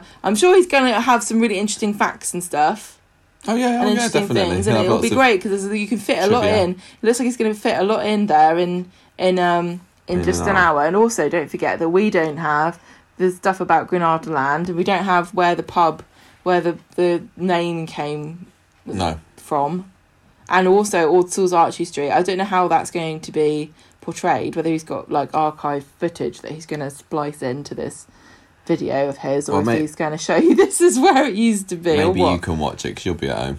As long as it's not a deadline week, you might be able to watch that one, mightn't you? I'll see you some Patreon cash see. then. Oh yeah, Can Eleven we get pounds. Eleven pounds. Oh. Yep, yep. Right. Also, we have got well done for Ben Price, and this is Ben Price fan page um, tweeted us the, Yeah. the other day to say you've got to include this Fan in the the news year. section. Um, yeah, he, he's as as you might know, he's a bit of a a film maker in his spare time, and he has been involved in a film called Three Minutes of Silence, which has won awards. How long is it? Uh, like 15 minutes long, I think. It's not actually 15 minutes, it's five times that length. Um, yeah, they won Best Short Film at the Wigan and Leigh Film Festival. And this is um, a film about a girl who, um, who starts boxing. She's She feels shut out from the world. I'm just having a look at the press release here. She finds a way to connect with it again when she finds an unlikely haven in a Manchester boxing gym. We haven't seen this one, I don't think. But we've enjoyed some of the other Ben Price films that we've watched, so I can see no reason why we shouldn't enjoy this. And well done to Ben Price for winning that award. Keep up the good work. Gemma, you can do this last one. Kath. Kath Price. Oh, Tyldesley. what? a- oh, this podcast is falling apart. All the people. I apologise to the people who've seen me on the 60 for 60 on the uh, Coronation Street social media Nobody's- today. nobody who like, I'm going to listen to that No, podcast, see if they know they- what they're talking gone. about. They've, They've they went gone by this ago. point. Right. They've gone. Usually we're better than this. Kath Tyldesley. Ooh, that's a lie. Oh. Kath Tyldesley has written a play called The Ceremony, and this has been picked up by a West End producer, and apparently they've already cast people. Yeah, they have. She, they've got her dream cast. Basically, the producer was like, "Who do you want to be in this?" Then, so Kath said, "I'd like blah blah blah blah blah," and they asked them all, and they all did it. That's Because pretty good. All these actors are looking for jobs at the moment because, as you mentioned, like tour went, guide, Would you like a job, actors? some actors aren't doing don't know quite so well this it. year. Sue Johnston and Paula Lane are amongst the people Sue that she Johnston, has. who played Gloria, Paula Lane, who played Kylie. So we've got some ex. So we've got some Corrie alumni here. and yeah, and they're going to tell you more later. Yeah, there's there's not much information out there about it at the moment. But yeah, good news for Tyldesley. I'd be what quite kind interested of a to see this. What kind of a play do you think this Oh, is? what sort of ceremony is it? yeah, Is I was thinking. Oh, is really? it a christening? No, is I- it oh. is it summoning of the devil? That's what I was thinking. I was thinking it's some kind of arcane ritual. Yeah, some sort of pagan Yeah. maybe. They're all going to dance around naked. I'd watch that if the Cat What, Sue Tyldesley in it. Johnston? No. that reminds me of Midsummer again. So The they in the hut. So when you when you're imagining, yeah, when you're imagining her saying, "Oh, my dream cast," these are all the people I want to see naked on on stage. I don't know where we've how we've got to this. I'm, I apologise. I don't know. We're just stringing out a bit of a slow news week, really, aren't we? next. And let's get on to some feedback. Feedback time. And at the end of the episode, but we've still got some feedback to read, including your scores. We got a nice round average score in the Facebook group. Can't believe it. exactly Nobody three vote anymore. Was the it. average score for last week, and these Three. scores ranged from one and a half to five. So it was a very divisive week on the Facebook group last week. John gave it two and a half over exaggerated cartoon gulps out of five. Callum gave it three holes in Evelyn's mattress out of five, and Chad gave it two and a half trips up and down Eileen's stairs Mm-hmm. out of five. Maybe on that half a trip he just stayed down the bottom. Um, right, we're going to start off with a voicemail from Yeah. Les, who only just wrote, um, sent us a message a couple of weeks ago. So he's obviously got something burning on his mind to talk to us about. What Let's is it? find out. Well, hello, Gemma and Michael. It is your podcast friend, Les, from Los Angeles, calling you again. Now, I know that I just called you two two weeks ago, but once again, I was listening to the podcast, and you two said something that made me immediately feel the urge to send you a message. So, uh, you two were talking about um, how the Shona character's new characterization is happening because of her hitting, uh, uh, because of her accident. Um, you know, she was shot. She's had a brain injury because of that. Well, guess what?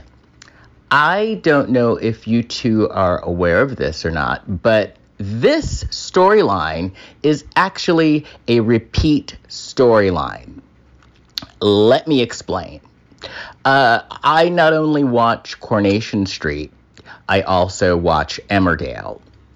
And before Iain MacLeod came onto Coronation Street, he was uh, th- he was uh, running the show over at Emmerdale. Uh, basically, when I first started watching it, he was the one in charge of the show. So there was a character on that show named Rebecca White, and Rebecca White was in a car accident, and because of her car accident, she had a brain injury where she would say what was on her mind. She would misbehave. Uh, it was the character before the accident was very prim and proper and kind of straight-laced but then after the accident she all of a sudden uh, started speaking her mind and just not having any filter and she became this comedy character which is exactly what Iain MacLeod is now doing with Shona on uh, uh, Coronation Street. It's literally, it's literally the exact same character, but on a different show. So I think this is basically just, um, I guess Iain MacLeod just likes having brain injury storylines um, where his characters uh, lose their filters. But you know what? I mean, I guess this is a writer's trick. You hear about writers all the time that have their one subject that they love and they basically ju- jump from show to show and kind of regurgitate storylines. So I guess that's what he's doing. Anyway, love the podcast. Keep up the great work. Michael, remember Gemma's birthday month isn't over yet, so I hope I hope you're stepping up to the plate and giving her a good one. And talk to you soon. Bye. There you go, Gemma. Have I been giving you um, a good one all month? Ah, no, you haven't. I bought Gemma a What? brilliant Oh. present yesterday. Everybody, I went to Sainsbury's. Um, uh, I was on I was on the lookout for a top that she wanted, and I came back with a life size Jack Skellington figurine from the uh, Nightmare Before Christmas. It's awesome. Scary. It's just it's just the sort It's of thing really that Gemma scary. likes. It's huge. It's bigger than me, isn't it? It's got a big, big, round, heavy head, and and he just dangles. So yeah, I am I'm keeping Gemma's birthday month alive and well. But thank you for reminding me anyway. Um, and what do you what do you think about um, what Les was talking about about it being a rip off of Emmerdale? Did you did you know this one? No, thank you very much, podcast friend Les, for I telling think- us this. I think I- I'd read somebody like referring somebody to it yeah. on the forum, but I didn't know the details before this. when when the message started, he's like, "Well, did you know?" And I'm like, "Of course, we probably know because we know everything about Coronation Street." And then he says, "Emmerdale's like, no, I we did don't know everything me- about Emmerdale. about It's not on the front of the magazine this month, is it, Gemma? I so we don't know, about I don't it. know.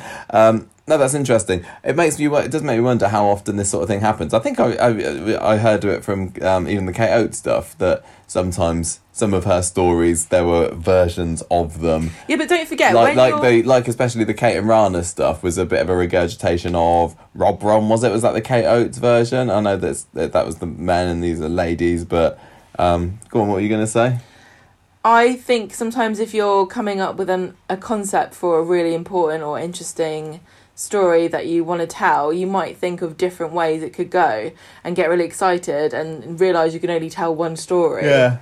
And get, you go get a- into a give it a different chance and then give it another leaf of life on another show yeah Mm-hmm. oh I didn't want to interrupt you It's alright. no you tell you That's keep on all right. talking keep on talking. I literally only just said what you said. Oh, okay. But um, it, it, does it does it not come across as being a bit um, bit a bit desperate, a bit of drive for ideas, or does does it not matter? Because it depends. I Suppose it depends on how many people watch more than one soap. Because we can be blissfully ignorant of all this going on. But if you're watching Emmerdale and Coronation Street, for example, it must be a bit annoying. They all seem to copy uh, from each other, and there are only so many stories you can tell. And it's not like he invented the idea of a brain injury because I literally Googled and came up with Mm. various stories that happened in real life. It is really interesting. I do think it's quite funny that. Th- th- I'd also think, yeah, like you said, Iain MacLeod's not the only person who's done this. They Mm. all, all the soap producers seem to do it. I guess sometimes when you're, well, when you're in charge of like the, the whole thing, you might throw a few, few ideas in there that you're comfortable with that you've already done that you know worked, while you're trying to think of other things that you haven't done. Yeah, I suppose um, in the case of this, it's almost a bit like um, what would it be like if a different kind of character had this happen to them? But So it sounded a bit like But but but he said that this character was very prim and proper Yeah, and serious, and I don't think Shona was like that. But they both seem to have turned into comi- comedy.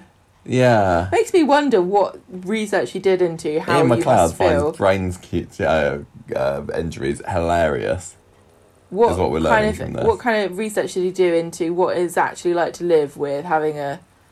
But then again, I think some of these things you don't really want to look too far into it because you would find some very poignant and saddening stories, and it wouldn't be so funny when Shona cuts off a top knot. True. anymore.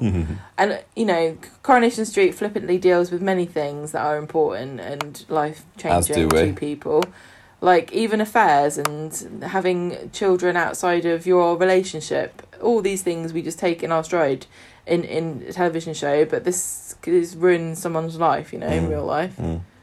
Thank you very much, Les. Yeah, like Thank you, for your can- voice. can Send us When- another one. in I a couple of always get you like. worried when we get a voice message and the You person starts off? out with, I was listening to your podcast, you said something, and I immediately wanted to Want to tell send you you a message. I'm like, oh no, Mhm. what did I do? What did I say? If anyone else would like to send us a voice message, we do love getting them. They're very easy to send these days with all the modern technology. it. Can Just just record record a voice yourself and send it over to us to get to hear your voice for a change. Um, Derek, who is 70s Street fan on Twitter, has messaged us with his thoughts on our Choropedia Oh. React uh, middle section bonus podcast, whatever, from last week. Um, and he said, I enjoyed listening to your podcast feature. Th- This Sorry, is somebody disagreeing with us. I enjoyed listening to your Oh. podcast feature on the first half of Right, on then. poll of the most popular characters. Like Oh, everyone, I've got my own favourites, so I won't agree with all the placings. I think inevitably some characters from the early decades will always rank lower than they deserve in any poll. But the voting system used is very fair, as voters don't have to score any character they don't know. That's a really and I think that that's yeah. reflected in the results, as we've had a good mixture of characters from different eras, and it's certainly not unfairly dominated by current or recent characters. Mm-hmm. Your own views were interesting, as always. Although I did take issue with your comments on a couple of the characters in the nicest possible way. I think both Tina McIntyre and Sylvia Goodwin's characters were much better than you suggest, and fully deserving of their position on the list. Let's just pause there for a minute. I can't. Were you? I think I was definitely against Tina McIntyre. I thought you were more thinking that that where she got to was seemed fairer. But we were both definitely in agreement that Sylvia Goodwin didn't deserve to be in the top sixty, weren't we? And I, I still stand by that.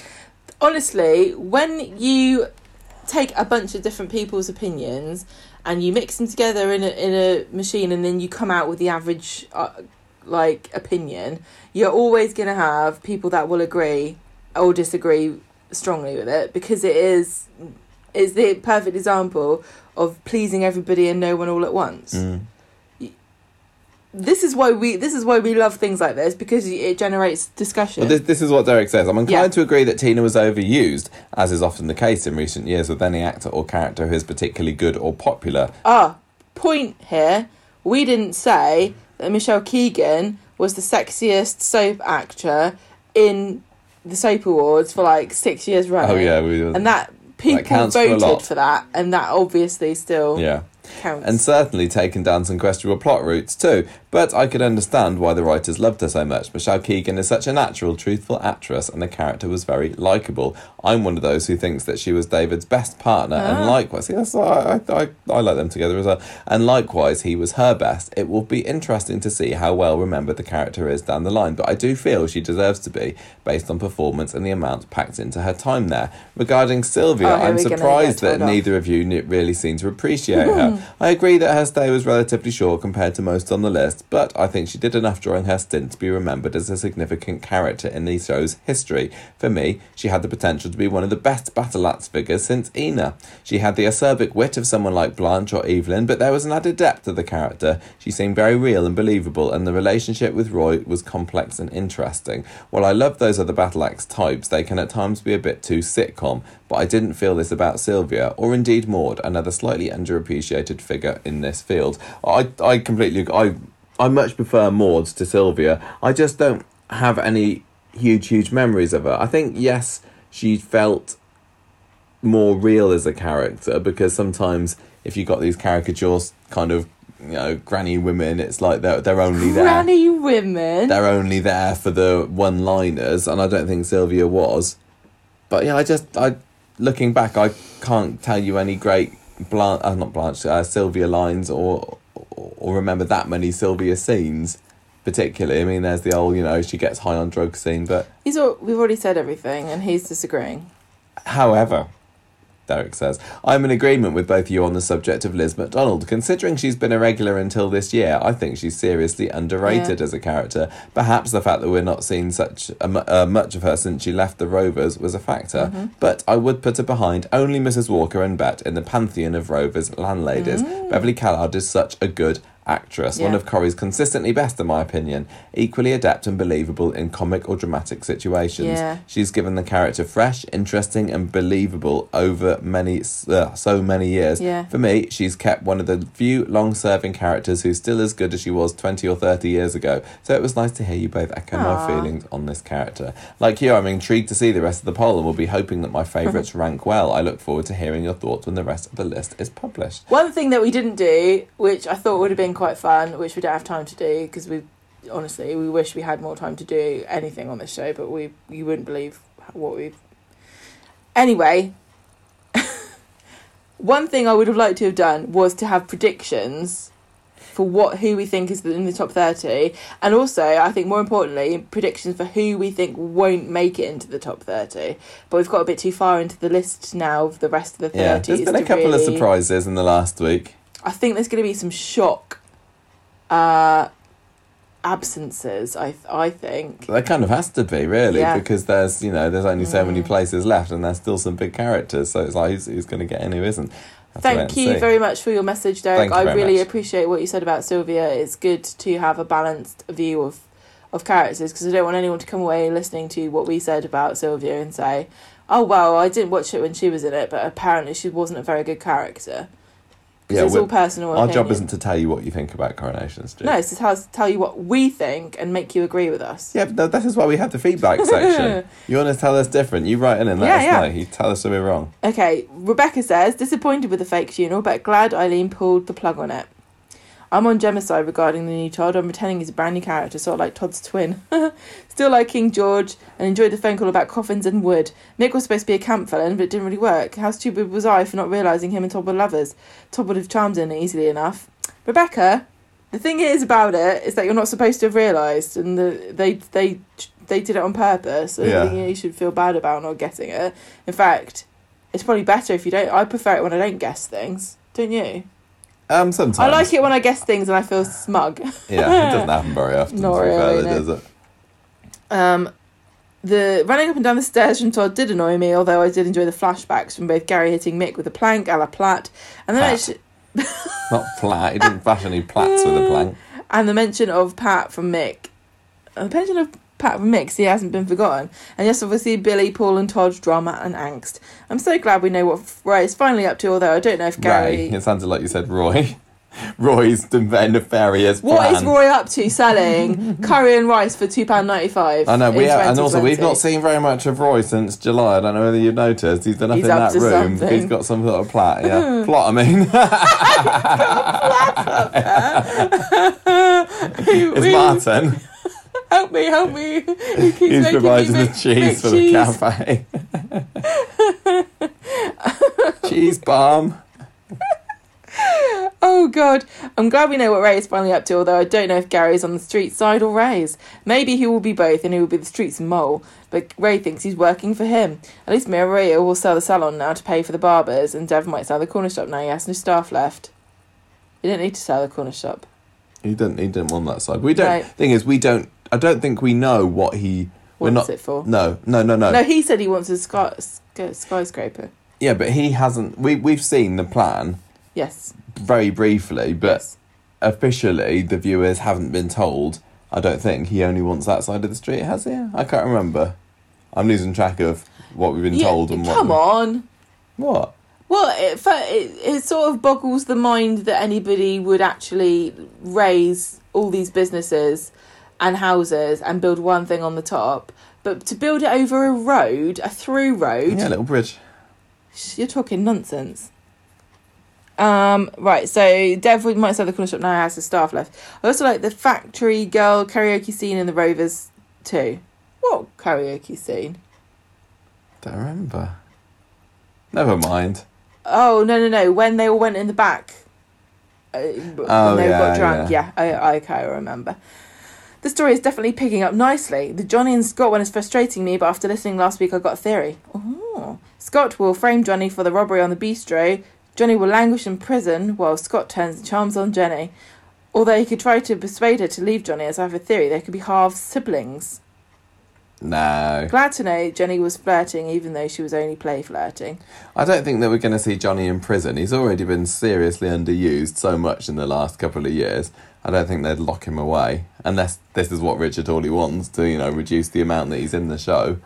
But I, d- I wouldn't be surprised if he, I mean, if he gets locked up or or hospitalised or something, and and and Scott, you know, takes the opportunity to make the moves on Jenny. It's more likely that he'll end up in hospital yeah. because they've got a set Yes, that and they're true. already using their prison set for Yasmin. And I don't know if it might be a bit obvious that they've only got one prison set, but it's supposed to be two different prisons yeah. because they can't film in the prison that they would go to normally, which is the Well, yeah. They, Ghana the what? in. Yeah, but the, the Shrewsbury one. Yeah. They haven't used that much though, have they? No, I know, but what you you Yeah, know what I'm saying. I know, I know. Um, interesting theory though. I don't half siblings. No. I don't know how you wouldn't know. I don't know. I guess you. I guess if your dad's a randy bugger, you probably would. People are always finding out they got secret, un, hitherto unknown relations on Coronation Street. I know it's wrong, but I still like David and Shona and that little smile that David does sometimes. He still loves her. Shona cutting the top knot though and going back to Ray, he could sue, and David has to sell number eight to cover the costs. And that builder thinking Gal was 80 to, was hilarious. Evelyn is gold. I love Maureen Lipman so much. She has been the highlight of this week, especially when she had the mask on her ear in Roy's Rolls. That was funny, that bit. They're puffing it out of the way. I also love Arthur too, and him standing up for Evelyn was so cute. But why is she, he at Worthy General? I'm thinking prostate cancer, but he won't die from it. Very specific. Aline and Maureen also bounced off each other this week as well. Character of the week is, of course, Evelyn, and I give it three banging eclairs out of five. yeah, we did. That was that. That storyline was sorely missing this Who's week. I Aline think and Maureen?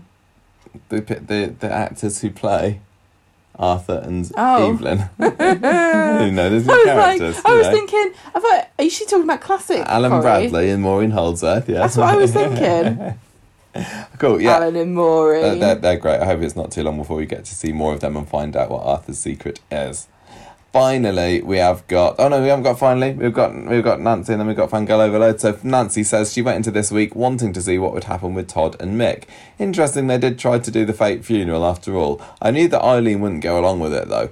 I think Eileen will eventually go to the police. I feel like things about Todd I do not know no, yet. you're wrong, Nancy. The whole thing's over and done with. It is all done. Mick's gone. All finished. His husband's gone. I hope they find happiness with their beautiful surrogate daughter who's on her way. But I feel a bit concerned. Is it Eric? Is the Yeah. husband's name? Eric should really dump Mick. He didn't even have a present for him, and he was cheating on him. I really am worried. This this woman, whoever's this woman who's who's giving birth to this baby, she should probably just shack up with Eric, and they can have a lovely They can move Non- into the house. They- they can move non-sexual into- relationship where they both raise a baby together, and it will be a bit like um, a movie from the eighties Yeah. with um, Dean Martin and I'm going to carry Hawn. on this this message.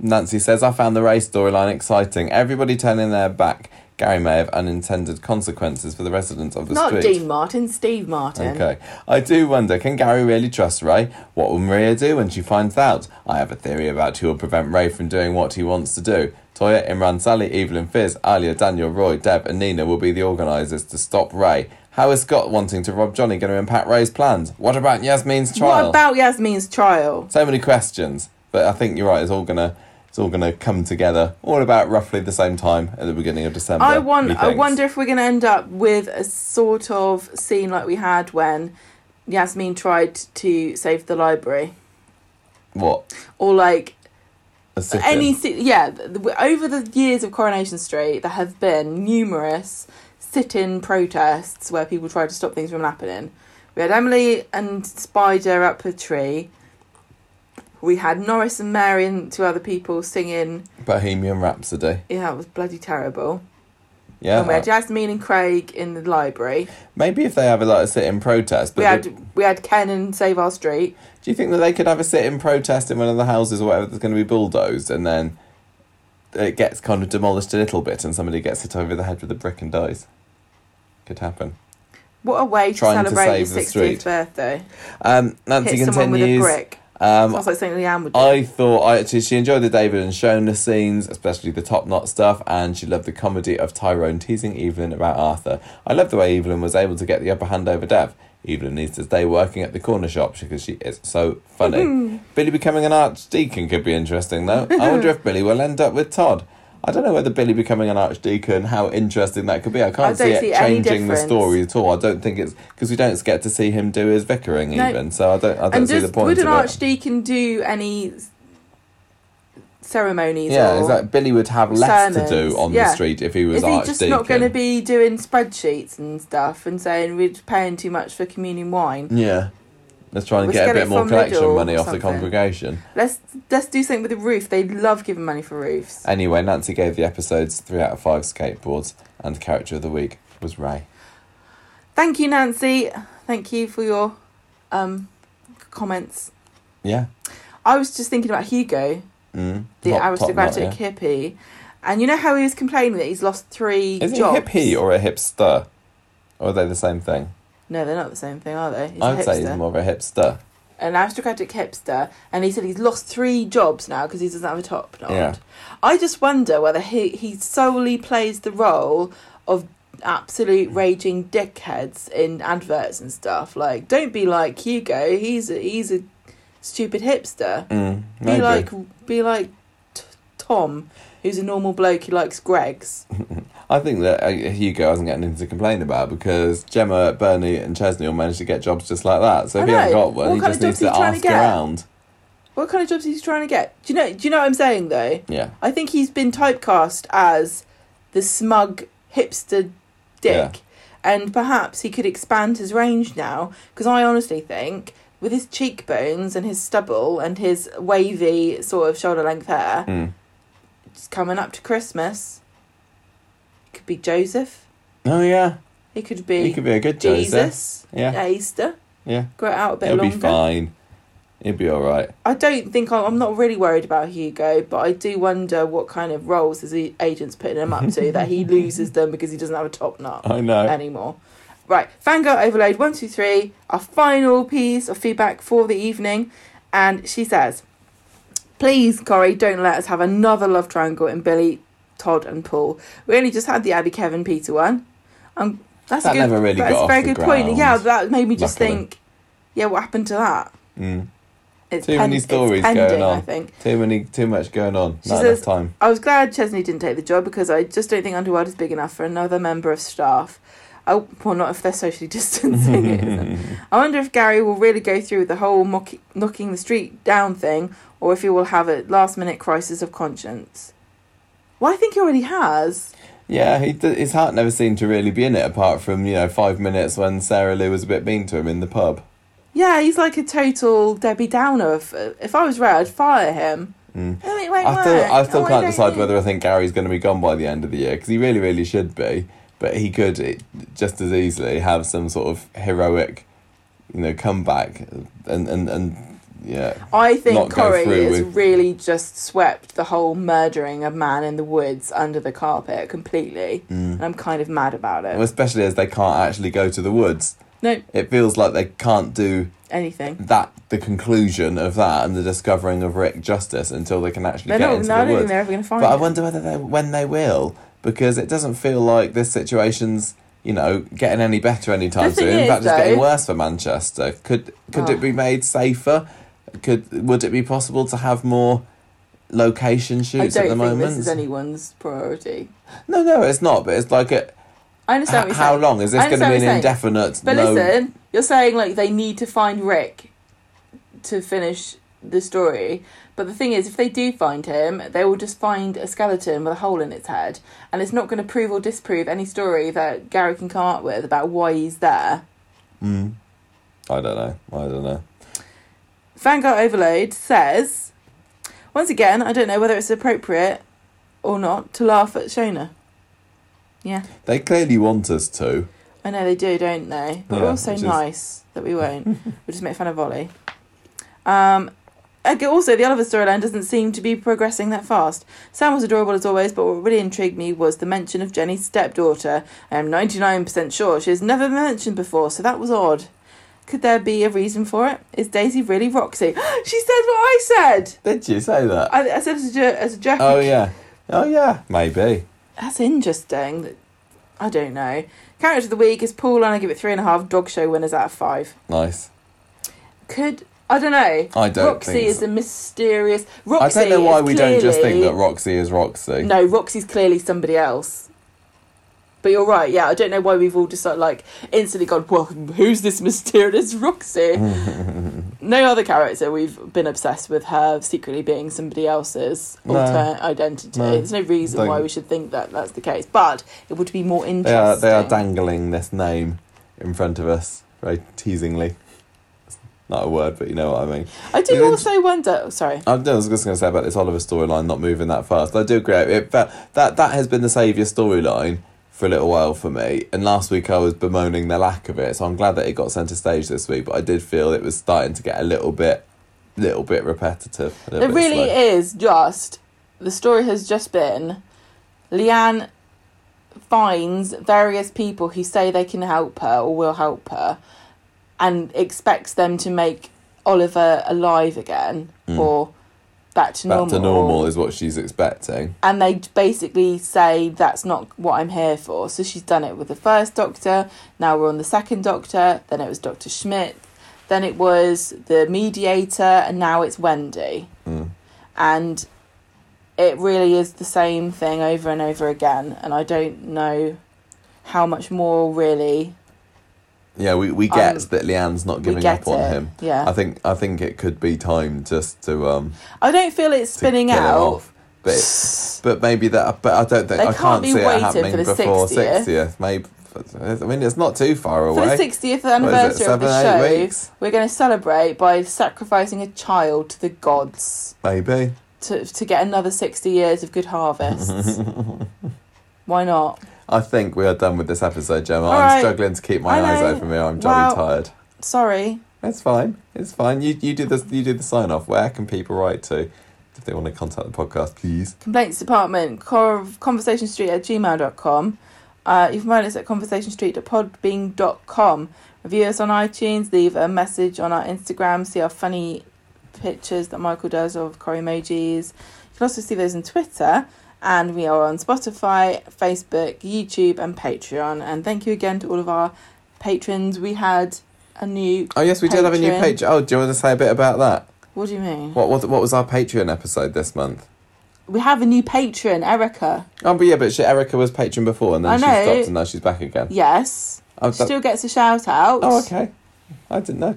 Well, Yeah, I do. I wanted to say about our new Patreon episode, which is a Halloween themed one, wasn't it? We did a spooky one. What we was- it was it was a very uh, irritatingly difficult to explain concept. But basically the idea was that you take it was our top 5 characters As horror from Coronation icons. Street who could be in horror movies. Yeah. like how for example how in coronation street there was a spoof of misery where mary was kathy bates Yeah. and norris was whoever the guy who gets his teeth smashed Yeah, so we were was. seeing which other Coronation Street characters could take on either specific horror movie roles Yeah. or gener- general. like frankenstein's monsters tropes. or like zombies in general or whatever Yeah, it was really and so we, we had we all we all had different ones and we had a good time and I really enjoyed doing it and it's a nice spooky Halloweeny Octobery thing and I don't I'm worried that I don't think we're going to be able to do anything else spooky this month. No, I think you might be right. I I did have big plans but work's just really got tough. Yeah. Yeah, indeed. Yeah. Well, we we are going to on um, next Thursday on YouTube. We've got one of our old Halloweeny spooky things scheduled to, to upload to the YouTube channel. So there's something there at least. Um, but yeah, that that is it for now. We will be back next week. We have got a late episode next week because we're going away for a week now, aren't we? We're going away with Gemma's mum and dad too. Where are we going? A secret place. A secret place, everybody. You're not allowed to know 'cause you can't come and spoil it for us. Not come and spoil it. Why did I say that? what did you mean? You're not allowed to We're come. going we're going um We're going to Herefordshire or Hertfordshire or Hampshire. Never in Hampshire. Where are we going? god damn We're going west somewhere, and we're going to have a nice Go cottage there. Um, but it means that that we might be able to keep up with Coronation Street during the week. I hope so because I do want to find out what happens at this raid on Monday. Um, we're not going to be back until Saturday, which means we're probably Which not going to be able my holy day. to, uh, Halloween. Yes, we, we will probably record the podcast on Sunday. Um, so we have to wait a little bit longer for that. But we do have the Abby Kemp interview coming up on Saturday. We will get that out in time. Um, Yes, we're going to give you the bonus content. so you've got something. on the day that you would normally get the whole full podcast, which is another good That's reason for having the middle section. So we can't get you the complete podcast, but we will we get you something else. Yeah.